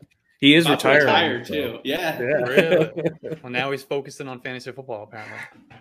Smart. All right, so this this is last year's runner-up. He was second place. Um, I'm told good that he is I can see he's that. a risk taker. Um, he won't shy away from making a big deal. Um, I can see with the three desperate. tight ends. he's loaded at tight end, yeah. He's desperate, really desperate for a championship. Um, from what I'm told, um, he's he's done a great job building up a team that was last place two years ago, and now he was second place last year. Not too bad. Um, he does not have a first round pick this year. It would have been the 111, but he traded away to Voda, who has like half the first round, I believe. um, Facts. So at quarterback, he's got Josh Allen. That's an easy keep. Um, he's my QB three in Dynasty. Um, I think Jalen Hurts leapfrogged him for the QB two in Dynasty. Um, I am a little concerned about the weapons beyond Stefon Diggs. Um, he's got Gabe Davis. We all know how I feel about him. Um, I do like Khalil Shakir as a sleeper, like a deep sleeper, but I certainly wouldn't consider him a weapon. Um, he's got Dawson Knox and, and Dalton Kincaid at tight end. Um, Kincaid is good, but it's not often that we see rookie tight ends come in and make a significant impact in their first season. I'm not saying it couldn't happen, but uh, they're few and far between. Um, but we know we know the Bills want to pass the ball at a high volume, um, so I don't see any reason why that would change. Josh Allen's still only 27 years old. He's got that big arm. He's not afraid to run it. He had 126 carries in 2022. He was second among quarterbacks in rushing yards. Um, he had seven rushing touchdowns. Um, I don't see that going away anytime soon. Um, running back, he's got Nick Chubb. Um, I talked about Nick Chubb as a trade target for Maud Dave. Um, and like I said at that point, he's going to turn 28 years old during the season. He's a workhorse and what should be one of the better offenses in the league, assuming that Deshaun Watson bounces back. Um, Kareem Hunt's gone, which could open up a few additional targets for Nick Chubb. Um, he really could have the best season of his career um, in 2023. He's been a top 10 running back in fantasy points per game in each of the last four seasons. In 2022, he was number three in rushing yards. He was number one in evaded tackles. He was first among running backs in runs of 15 yards or more. Um, so I, I'm all in on Nick Chubb this year. I've really never been a Nick Chubb guy, but this is the year for Nick Chubb. Uh, Aaron Jones is his, his RB2. Um, this is another older running back, 28 years old. Um, RB 11 in fantasy points per game in 2022, despite sharing that backfield with AJ Dillon. Um, top 10 in both rushing yards and receiving yards among running backs. His touchdowns were down from double digits in three straight seasons down to just seven. Um, but he played in all 17 games and he had his most carries since 2019. And I think he's going to continue to be an explosive runner. He was top 10 in breakaway runs and evaded tackles last year. Um, he's got Jerick McKinnon and Clyde Edwards Helaire. I don't think we're keeping either one of these guys. Um, if I like we McKinnon are, a lot, but I do like McKinnon as well. with his um, roster. I looked at it, and while you're talking, yeah, you can't keep him unfortunately. Um, maybe, like we said with Jaylen Warren, maybe you just drop him now and you go and you draft him in your draft. Um, at wide receiver, he's got a decent young core of wide receivers to build around here. Um, got DeVonta Smith. He's tied to Jalen Hurts, which is great news. Um, he really played well as the number two to AJ Brown last year. Um, the team didn't really add any target competition.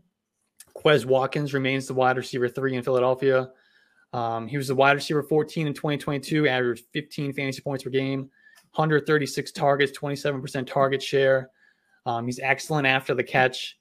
Um, so I'm, I'm really excited about this team having DeVonta Smith, but they also have Garrett Wilson, who's my wide receiver five in Dynasty. Um, I know Ryan just wrote up an article on Garrett Wilson at yardsperfantasy.com. Give a little plug there. Um, Big preach. I'm- I'm not quite as bullish on Wilson from a redraft perspective, but he's easily a top 10 dynasty wide receiver. Um, he was awesome. I mean, a lot of metrics last year. I stole some of these stats from Ryan's article, um, but he was wide receiver 30 points per game, um, top 24 in wide receiver. No, he had six six top 24 wide receiver weeks. He was 20 plus points three times, had a 300 yard games and now he gets he gets Aaron Rodgers at quarterback. I think he's to take a big step forward. Not sure if he can give you that top ten wide receiver production quite yet, um, but I'm I'm very excited about having Garrett Wilson on this roster. Um, He's an underrated YAC guy too. yes, Mm, he Really is. good after the catch. Yep, he is. Um, Courtland Sutton is on this roster. He really needs to hope for a Russell Wilson resurgence. Um, he's another one of those guys that burned us. You know, all of us that went in on the Yeah. Broncos offense last year. I had him on every team. Yup. Mhm. I was like desperately trying to trade for him in one of my leagues, and I'm so happy that the guy never accepted my offers. Yeah, I was the guy on the other side, desperately trying to trade him. Mhm. no one. Um. I would have taken him. Uh, glad I didn't. Um, so he had it. He had that great stretch, you know, many years ago in 2019 with Drew Lock, but he really hasn't done a whole lot since then. He was the wide receiver 40 in 2022. Um, but there's a little, little sliver of reason for optimism with Courtland Sutton. Um, he was top 24 in route win rate Mhm. per the playerprofiler.com metric. He was top 10 in route win rate versus man coverage. So that gives me a slight little hope, but he is about to turn 28 years old. And we're still sitting here waiting for that breakout that seems destined to probably never happen at this point. Um, he's also got George Pickens on this roster. I'm a big fan of George Pickens, just kind of like in a vacuum as a player, but I hate the offense. I hate this offense. And I'm not convinced that Kenny Pickett is good. Darn you, Matt Canada. I'm not convinced. Yeah, yeah. Oh, yeah. I don't know how Sad he still has a trombone job. sound. Mhm. Yeah, I'm not convinced that Kenny Pickett's the answer for this team, to be honest with you. Um, and it, George Pickens was way behind both Pat Freiermuth and Diontae Johnson in targets last year. Yup. I expect that to probably be semi about the same in 2023. And I'm not convinced that the pass volume is going to be much higher to make up for it.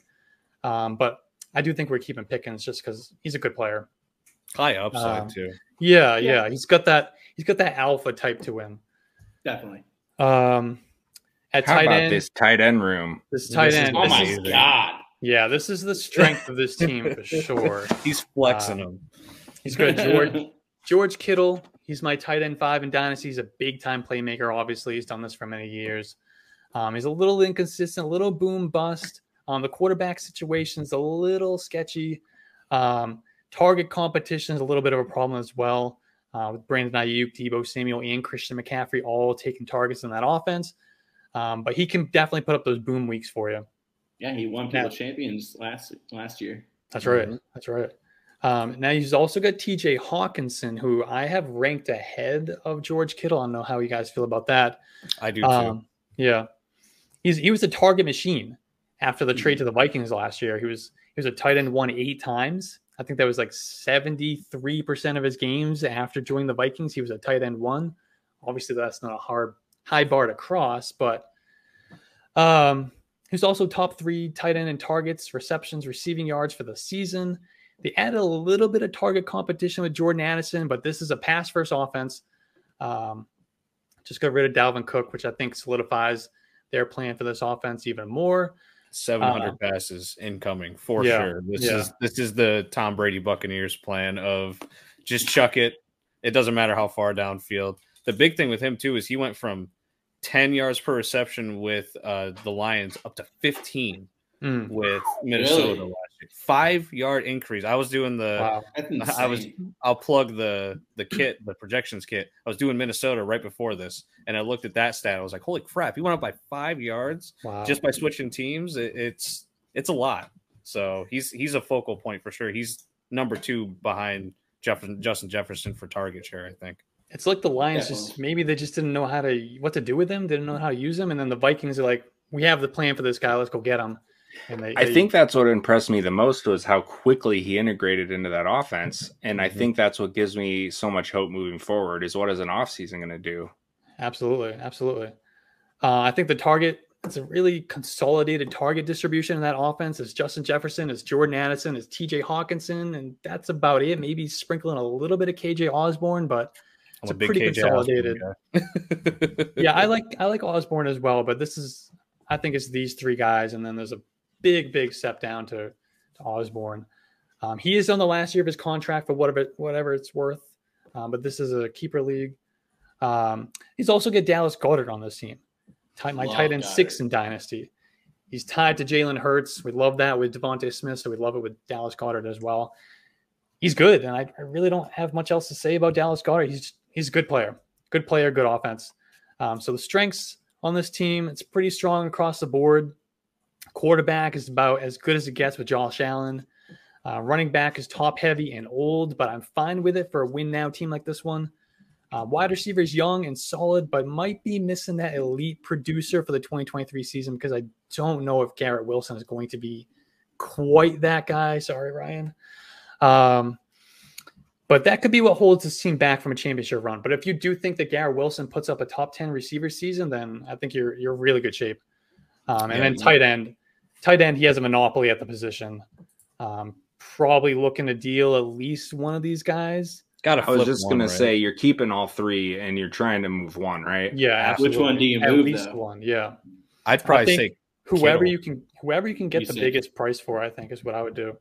I'd Agreed. back. Which I agree. I think that could be Kittle. Yeah, I think Uh, most people would want Kittle over the other two, not knowing how good Hockenson may have been uh, in the move I- to Minnesota, and then Goedert. Goedert was hurt for four games, and you see AJ Brown, DeVonta Smith in Philadelphia. Do you see? Do, do people normally see Goedert as that next big step up for tight end in terms of a trade next to Kittle? I should say. Yeah, and I think there's a little bit of. Hockenson fatigue where people kept Oh, yeah. waiting on that, waiting on that breakout, waiting on that breakout, and then it just never happened. It finally happened last year, but people are out already. Um, Yep. So that could keep his price a little down a little bit as well. Um, so my keepers for this team is going to be Josh Allen, Nick Chubb, Aaron Jones, Garrett Wilson, DeVonta Smith, George Pickens, George Kittle, TJ Hockenson, Dallas Goedert, Courtland Sutton. I think this was pretty straightforward. I didn't have any tough decisions with this one. Yeah, Um, for sure. Trade advice I'm looking to buy an elite producer at wide receiver, maybe looking at Tyreek Hill or Stefon Diggs. Go get that Josh Allen stack, maybe Cooper Kupp. Um, it might be a little bit too pricey, but I'm also going to sniff around CeeDee Lamb, AJ Brown, Amon-Ra St. Brown. And I'd be packaging up one of these tight ends, plus maybe like a George Pickens and then some draft picks to try to get that done. I was literally just about to say I I would shoot for Kittle and Pickens for an elite Hmm. receiver. Yeah. Yeah, Yeah. there's a I'm lot fine. of pick and type. Yeah. And I'm fine throwing in some draft picks if it needs to get that Right. done as well. Oh, yeah. Um, as far as the draft, after you go make that trade for that high end wide receiver, I would be targeting a nice combination of high upside youth and then some steady producers for depth in the draft. Um, really, really looking at best player available. Um, I think with a few strategic moves, this team can get back to the championship in 2023. I don't know if they're going to beat Maud Dave, but I think they can get there, at least contend for it. Um, and as long as they can keep, they can go get some youth at running back within the next couple of years, this team's going to be contender for the next several seasons. Great team in the worst possible division with Maud Dave. Yeah, exactly. Seriously. like you look at this roster and then you go and look at your competitors and it's like deflating. He's got to stare at that every time. He's like, I got such a good Mhm. roster. Just put me in a different division, and he's Yeah. he's Thanos. I think It's that's top- why you got to go. You got to go make make an aggressive move. Go get one of those stud wide receivers, and I think you could be right there with with Maud Dave. yeah, I gotta relocate say- to Las Vegas. That's always Oh, option, there you go. Um, That Pat Sajak is my spirit animal. Um, Dennis can attest to this, but I'm going to read the, the notes about Pat Sajak, and it literally describes me as a fantasy dynasty player. Participation is high. Risk taker will not shy away from making a deal. Desperately looking for a championship. Does a great job building a team up from last place in two years. I mean, that is me dead on. If you have a shit team, I'll get you competing in two years, but you might want to find someone else to take you home. oh, that's good. No, All that's right, we're gonna keep moving here back to the southeast, and Ryan uh, gives you our last team in your division. Yeah, Feedy, which, if I'm not mistaken, uh, this is the reigning champion, correct? And the commissioner of this league, uh, if I read the notes correctly. I, I mean, fantastic roster. I'm just going to run through the keepers that I would suggest, and it's pretty straightforward when I look at it. There's there's one question mark uh, I think I might have towards the end, um, but uh, at quarterback, I think you keep Deshaun Watson out of the ones that you've got between him and Dak Prescott. That's just me personally. I don't know how you guys feel about it. Dak, I'm so I'm so torn with Dak this year because I feel like the pass attempts are going to come down quite a bit for them um, with the change from Kellen Moore to Schottenheimer as the OC. They want to run the ball more. Um, maybe that takes away some of the turnover problems that Dak had last year. He's got the upgrade in weapons, but I don't know how it's going to play out. I would rather take the upside bet on Deshaun Watson with his offense than Dak with with Dallas's offense. Um, you guys agree I don't with think that? they're You gonna- think it's a good pick no. out of those two? I disagree. I would take Dak. I don't think Okay. they're going to be quite as run heavy as a lot of people think. Um, I know they made the offensive coordinator change, but they went and got Brandin Cooks in that offense. This, this, I mean, they got Dak a quarterback. They didn't add anything at running back. I was gonna say the personnel doesn't really add up for them to lean into the run more. Like, why wouldn't they? If they wanted to run the ball, they would have. Wouldn't? Don't you think they would have added maybe somebody in the draft at running back, or they would have gone and got Leonard Fournette or Kareem Hunt or Dalvin Cook or brought Well, Zeke back? Zeke Zeke is still rumored to potentially go back. If that happens, I don't know That's how true. I think about it. That's true. and I Um, brought up uh, Dalvin Cook for them as well. I heard some rumors that about that as Yeah. well. So and he has been rumored there as well. It feels like they're Jury's just kind still of out. waiting to sign that veteran. Like if Leonard Fournette goes there, is anybody going to be really shocked about that? Probably not. no, no. Um, especially with the gruesome injury that uh, happened to Pollard at the end there. That was just horrible. But My um, boy Blue. I that I can bring this up now. This is where my tenth selection kind of got me going. Is do I keep have him keep uh, Jakobi Meyers to kind of round out his wide receiver room, or do I just take both quarterbacks, go with Dak and Deshaun Watson, and then you can kind of move forward? I think that's probably the move here. Now that I'm Yeah. talking with the three I guys, agree. I agree. I would So- absolutely. yeah, just to keep that going. Um, but to go into the running back room, I think you got a fantastic running back room. Austin Yeah. Eckler. I don't think we got to go crazy with Austin Ekeler here. We know how good he is. He's got number one RB overall potential, and he's no longer disgruntled with his contract because he has the chance to earn incentives, which is great because that means he's going to play to earn those incentives. So that's even better for fantasy. Um, Tony Pollard, we kind of just talked about him. Uh, half PPR RB seven last year, I think, if I'm correct on that. I got to look that up again, but uh, yeah, didn't was even a stud, no doubt. Didn't even so crack. explosive. Yeah, didn't even crack 200 carries last year, and now go. 220 carries are uh, vacated with the loss of Ezekiel Elliott. Even if they brought Zeke back, I don't care. Tony Pollard is going to be, you know, that he's pushing for a top five finish. Um, just he might start the season a little slow depending on the injury and how he's faring with that. But once you get past the first couple weeks, there's no worries with uh, Tony Pollard on my end. Breece Hall, I'm a Breece Hall lover. I think he's got the chance Let's to be go. a top five running back. Yeah, he's he's fantastic. Um, you pair him up with Aaron Rodgers, he could have 70 targets. He could be the Aaron Jones of this offense. Um, and we saw how good he was last year when he was healthy. He, mm-hmm. I know that uh, Ken Walker is like the talk of he was the best running back rookie, but if Breece Hall was healthy, Ken Walker would be a, a not close to, in my opinion. You think he's going to be ready to start the season? I do. I, I think at, at, the very least you're going to see him on the field. I don't know. I think it's kind of like a Pollard situation. Are you are you going to get what you're most likely going to get for the majority of the season in Week One with Breece Hall? Probably not. But you're once you get past a couple weeks, second half get, of the year could be huge for him. Oh, well, big time. And, the, and, I don't even think it'll take like, that long. It was a clean ACL, which all ACLs suck. Don't get me wrong. Mm-hmm. But like at least it's not multiple ligaments. And then the second thing is the weeks that he played, he was out carried by Michael Carter.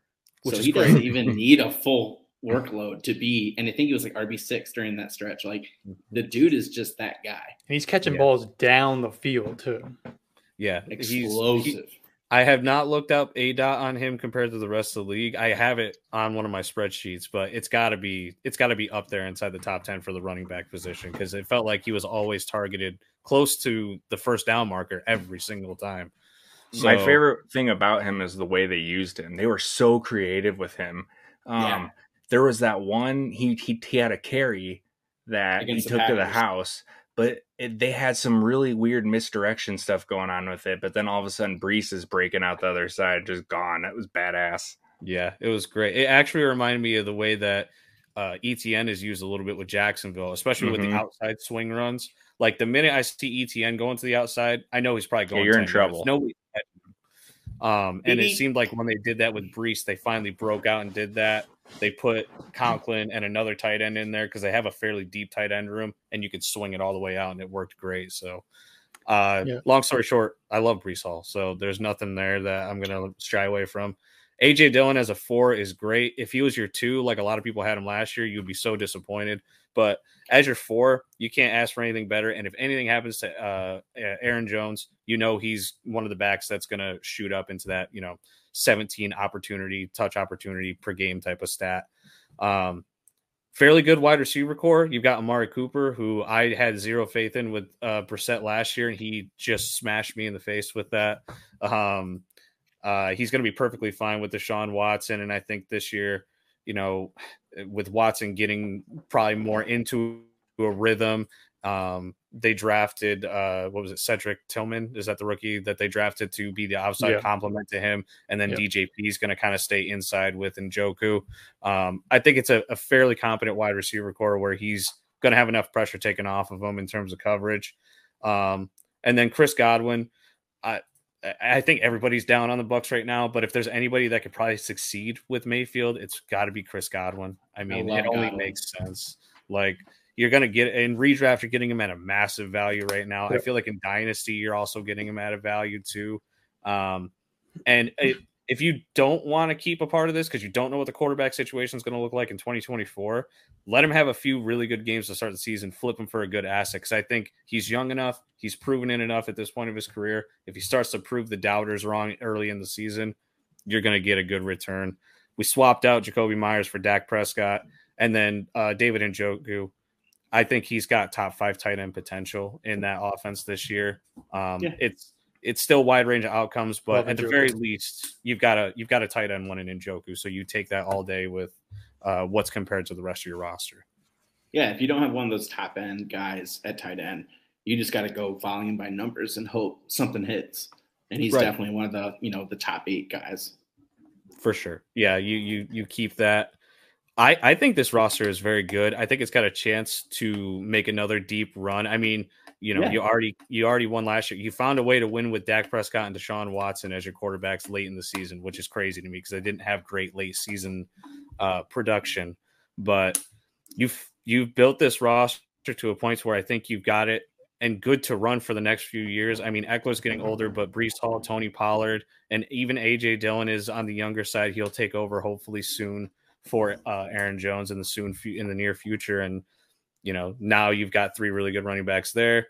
I'm This might be I'm a good time to jump in and say our guy here is getting Mr. Bijan. Oh, perfect. Yes, thank you. Forgot about Bro, he's- that, That's a bit of a Uh, game changer there. yeah, just just a tiny bit of a game changer. Um, Wow. I mean, He's who got it. I- it. This is this is two running back, two flex league, correct? He's got to start all four of those running backs every week. That's if he's got a badass. You have or to. do you flip one for a wide receiver? That's what I'm doing. I, yeah, I think it's a good idea, definitely to do. Who would you flip? Would you do Ekeler because he's Pollard. the oldest Put Ekeler on the block. most? 28 years old. Yeah, yeah, I think that's the way Yeah, to go. yeah, And that's you a can, good point if you're looking long term. You can get what you want with. for Ekeler. But if you flipped Bijan, like what would you get though? Like Flip you Bijan? can get any wide receiver that you want, pretty much. Like maybe That's go to right. Maud, Attack, Maybe take attack one on Pat one. Mahomes team and get what you want. right? Like who?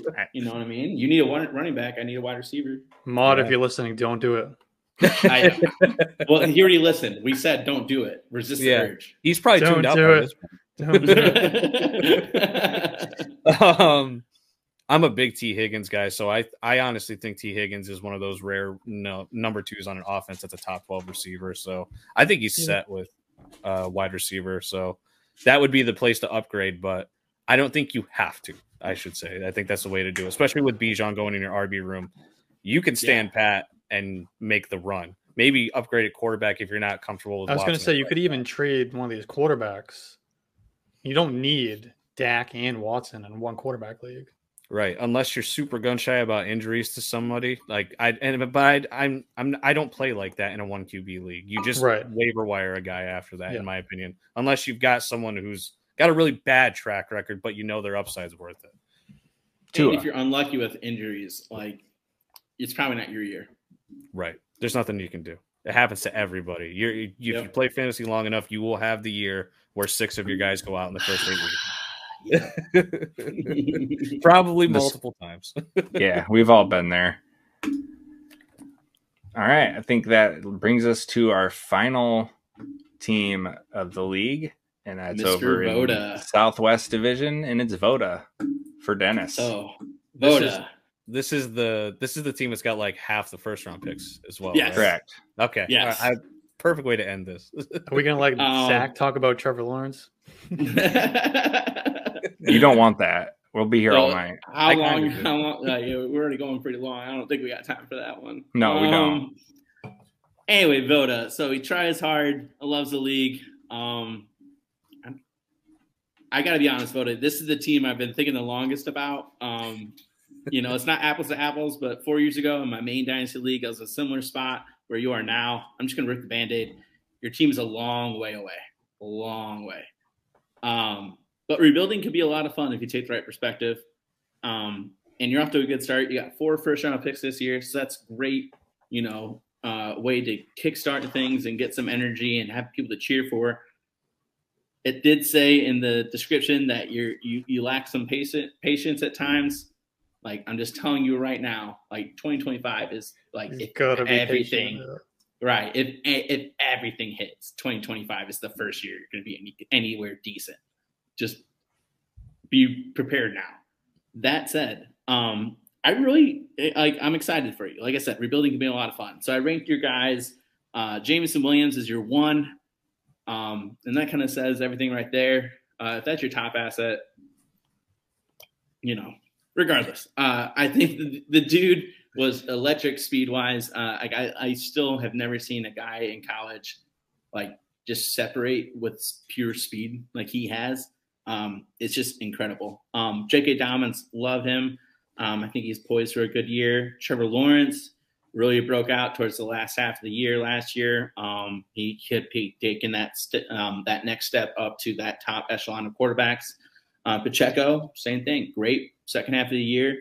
Um, so those four guys are, you know, they're young and they're going someplace.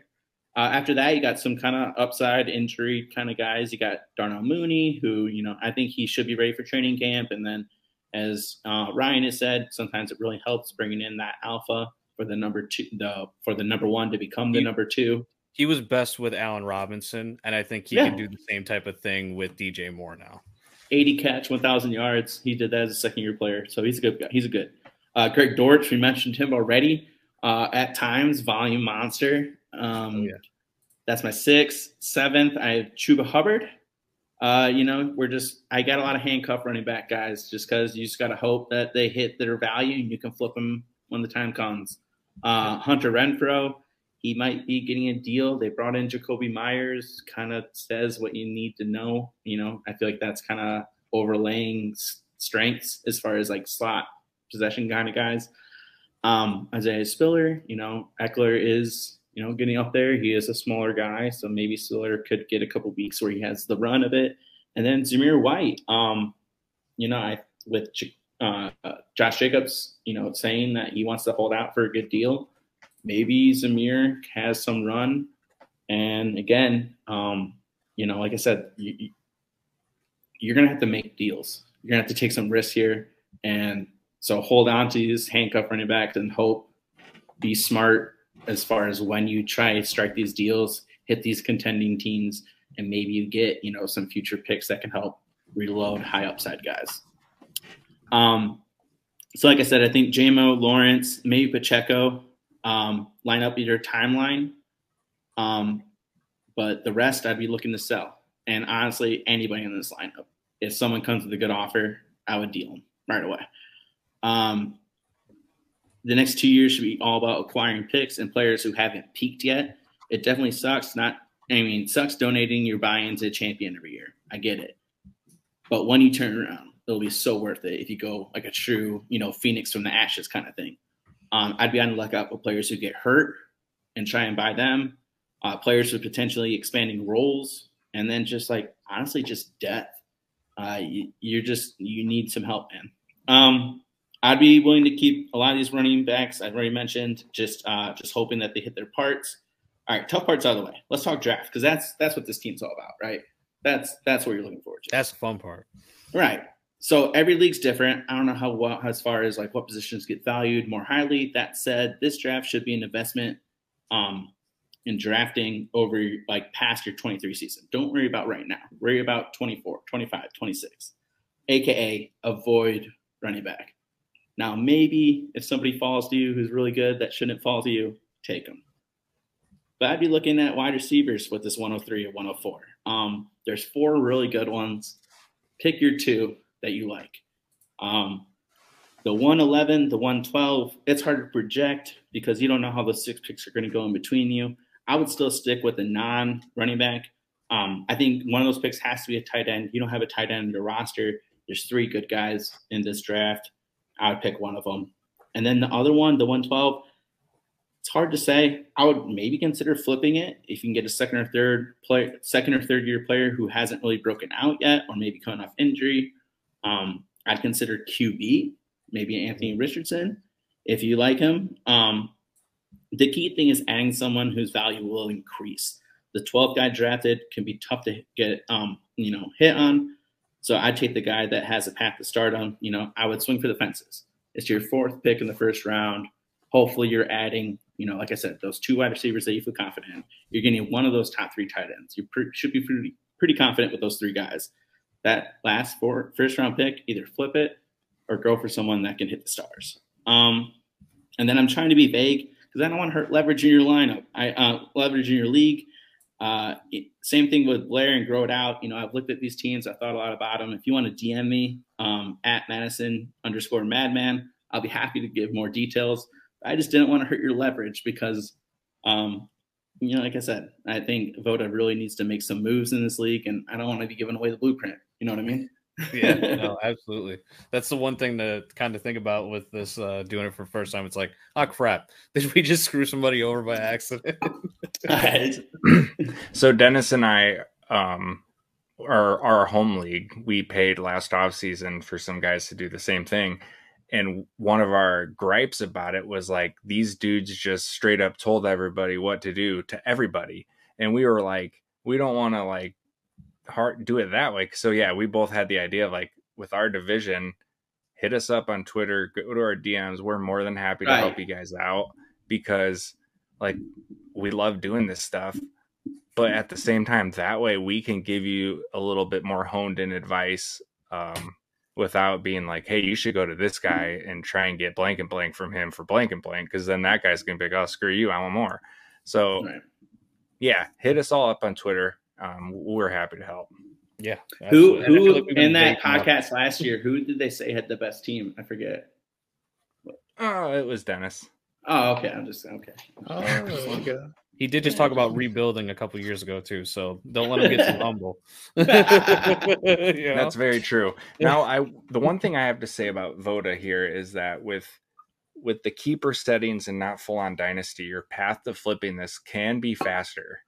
Yeah. Um, Yeah. Because if you play this draft That's right, you could load up load up on ammo that you could just trade off this season. Um, so that kind of gives you an extra layer to try and like you know leap yourself into the the rebuilding process a little bit further. That's an interesting strategy. Mhm. Yeah, just take a bunch of guys you can flip, get those draft picks for those future years, and then you're you're in real good shape for your rebuild starting next year. Yeah, because you hold the keys. Uh, what is it? Is it five first round picks we counted up? I think it's four.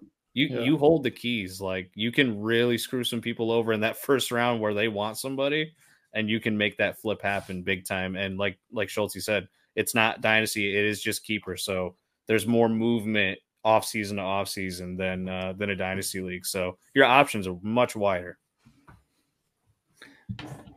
Cool. Um, that was our last team there. I think we're gonna go around here.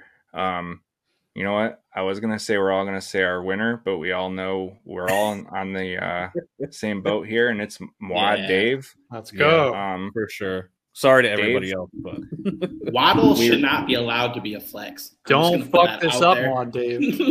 yeah, like Don't fuck it up. res- res- respect No to pressure. everybody in the league. It's gonna be but- real embarrassing if you don't win this league. We're gonna Gotta make give you a best dunce team cap if you And, lose. the, and these guys did a, uh, a they ordered a second podcast, so we'll be catching up with you during the season. Well, I can't wait. I'm invested in this. Dude, You I'm this better be in first about that. place. You better be in first place, undefeated, killing these guys. So I'm going to throw it out there that I'm. I'll Some give the horse. option. It, you guys can pick a postseason or a trade deadline. We are open for either one of your choice. I think both would be very fun. Or you can order a third one. We'll do both. that too. Alex is chilling hard. Always want- selling. Gotta be you guys want to talk some dark horse teams, some non-mod teams that we really like? Because I Yeah, got one I really like. Let's go around and each of us will will throw one dark horse out real quick before we get out of here. Um, and Dennis, you apparently got one you love, so hit us. Dude, I think Log Legends is a legit freaking team, man. Um, it needs a a little different one, luck with the older players as far as Keenan and Evans and Nuk and Waller staying healthy. But if they do, that lineup's absolute balling out. And so I think they could definitely contend. Um, I like that team a lot. And like I said, I don't all props to Maud, but I'm I'm an underdog guy. So I'm, I'm cheering for you, Log Legends. Legends. Yeah, I like that squad a lot too. Um, with the top three running backs, I mean, you're looking at potentially three top twelve running backs, and Right. you still got CeeDee, Evans, Nuk, Keenan Allen. Yeah, I'm a big fan of this team too. I think Log Legends is might be might be your leading contender past Mod Dave. yeah. Yeah, I have to change mine now, so don't go to me next. Oh. What about uh what about Sporty? I like It's got Lamar too. Jackson. I think Lamar gives you just having Lamar gives you a shot. Um, he's got to work on his running backs, but he, if he hits a running back, he's got DK Metcalf, Davante Adams, DJ Moore. Maybe Treylon Burks has a breakout season. I don't think this guy's going to be the champion, but you know, Lamar, I think those guys give you a chance. This He guy's is going to 102 be a 102. pain in the ass, that's for sure, in the good kind of way. 102 is helpful for this running back situation for sure. Yeah, I Go ahead, kind of like Blar. I kind of like Blar looking at it more and more. Um, Ooh. I- I do. I think you're right with that one. I really like. Obviously, you know, Jalen Hurts. It, we've talked about it. Having one of those top four guys that I have in that like elite tier, it gives you a Travis Kelce style uh, positional advantage every single week, and it really does. and Hurts led the league in points per game last year. So I think that having him gives you that positional advantage. Stevenson is a locked in RB one. Akers had Akers was the RB four over the last six weeks of last season, and he got what Zach Evans in the sixth round as competition for touches with Stafford coming back, Kupp coming back. I I I think that he's you know I think he's a dark horse to finish as a top 15 running back, just like this team would be more of a dark horse to win. James yeah. Cook, it's so as I'm looking at this, it's the wide range of outcomes for some of these guys. James Cook, Agreed big time upside. Gabe Davis, I mean, we all hate Gabe Davis after last year, but are we going to be pissed off when we don't draft him and he finishes as a top 12 wide receiver this year? Damn right, we're going to be pissed off when that happens. So, like, it's it's possible. and that's his wide receiver four. Like, he could flip yeah. Rodgers if he wants to for some decent capital. Uh, Kmet at tight end, you know, whatever. He gets 85 to 90 targets a year. He'll be perfectly fine. Who cares? I think they have a shot, especially looking at the rest of the division. Uh, he's the runaway favorite, in my opinion, for that division, even with really? the, the Tyreek Hill wide receiver squad uh, with Grow Out It or Grow It Out. Uh, him having Amon-Ra, too, is just badass because yeah, I, I think in that offense, I mean, you're going to get your splash from JMO when he comes back, but I think no matter what, Amon-Ra is just going to be that like 100 catch dude every year. 10 targets oh, yeah. every week. Right. Mm-hmm. I was like kind of a doubter on him. Like I wasn't super a huge believer, but it's just like, damn, once this guy started, it's just undeniable. W- watching his brother in the league first didn't help me with anything oh. with that. Good Lord, God, man. don't don't get me started on EQ saver. I live um, literally like 15 minutes from Notre Dame, and that's okay. where that St. Brown went. Yep. So of course everyone around here thought he'd be good. Yeah, I'm I'm a Notre Dame college football fan myself actually. So I I've I watch nothing but tight ends play football in college and then randomly end up on NFL rosters and they all start. I didn't say I was a season. fan. I said I just live here. I'm not really much of a college fan. I, I am for like gambling and prospects. I just don't have a team. Yeah, I, I it's hard for me to watch. I put so much into NFL. I can't I can't divide my focus like that. Right. Same, same Not with four kids, man. It's it's too much. Dude, it's enough with one. Right. All right, yeah, cool. I think... I'm excited to catch up on this league halfway through the year or at end of the year or maybe both. I think it should both. be a competitive league. I'm pumped. Yeah, yeah, dude, this is fun. Um, I'm excited to see how this league shapes up, especially to see some of the the middle middling teams that we talked about, where you've got, you know, a month into the season, you're going to have to make a decision on where you're going. I'm excited to see where you know the the way the landscape of this changes, um, and then also to see how the drafts play out. Um, yeah, I think this is going to be a really unique league and fun one to pay attention to. Absolutely. you guys want to share our Twitter handles in case they want to DM us? Absolutely. Yeah. All right. I'm at Madison underscore Madman. Yep. And uh, I'm at under uh, I'm at triple FTP. Um, I mean, that's everything for my social media. I got Facebook and everything too. So if you don't have Twitter and you want to go to other social media sites, you I'm on pretty much everything at the same handle. Uh, you can find me at Schultzy. Um, if you're watching, you can see it down there on the screen. If not, it's S C H U one T Z Y. Yeah, I'm at A underscore Johnson FF. And you can also join the Yards per Fantasy Discord. We'll help you in there as well. Definitely. Hell yeah. Go follow all of us, follow Yards per, um, read some awesome articles, listen to some other awesome podcasts. Um, watch us fire interns on Twitter like Elon, Elon Musk. It's yes. it's great times. There's no rules. Yes. Um, your shirt back. We literally. Uh, I would. all right, fine. I won't take my shirt off. With all of that, um, this that I'm Zach. I already mentioned that. We had Alex up there, Dennis. We had Ryan. This was honestly super cool. A lot of fun. Can't wait to follow Definitely. up with you guys. Um, yeah. Can't wait. We're here for you if you need anything.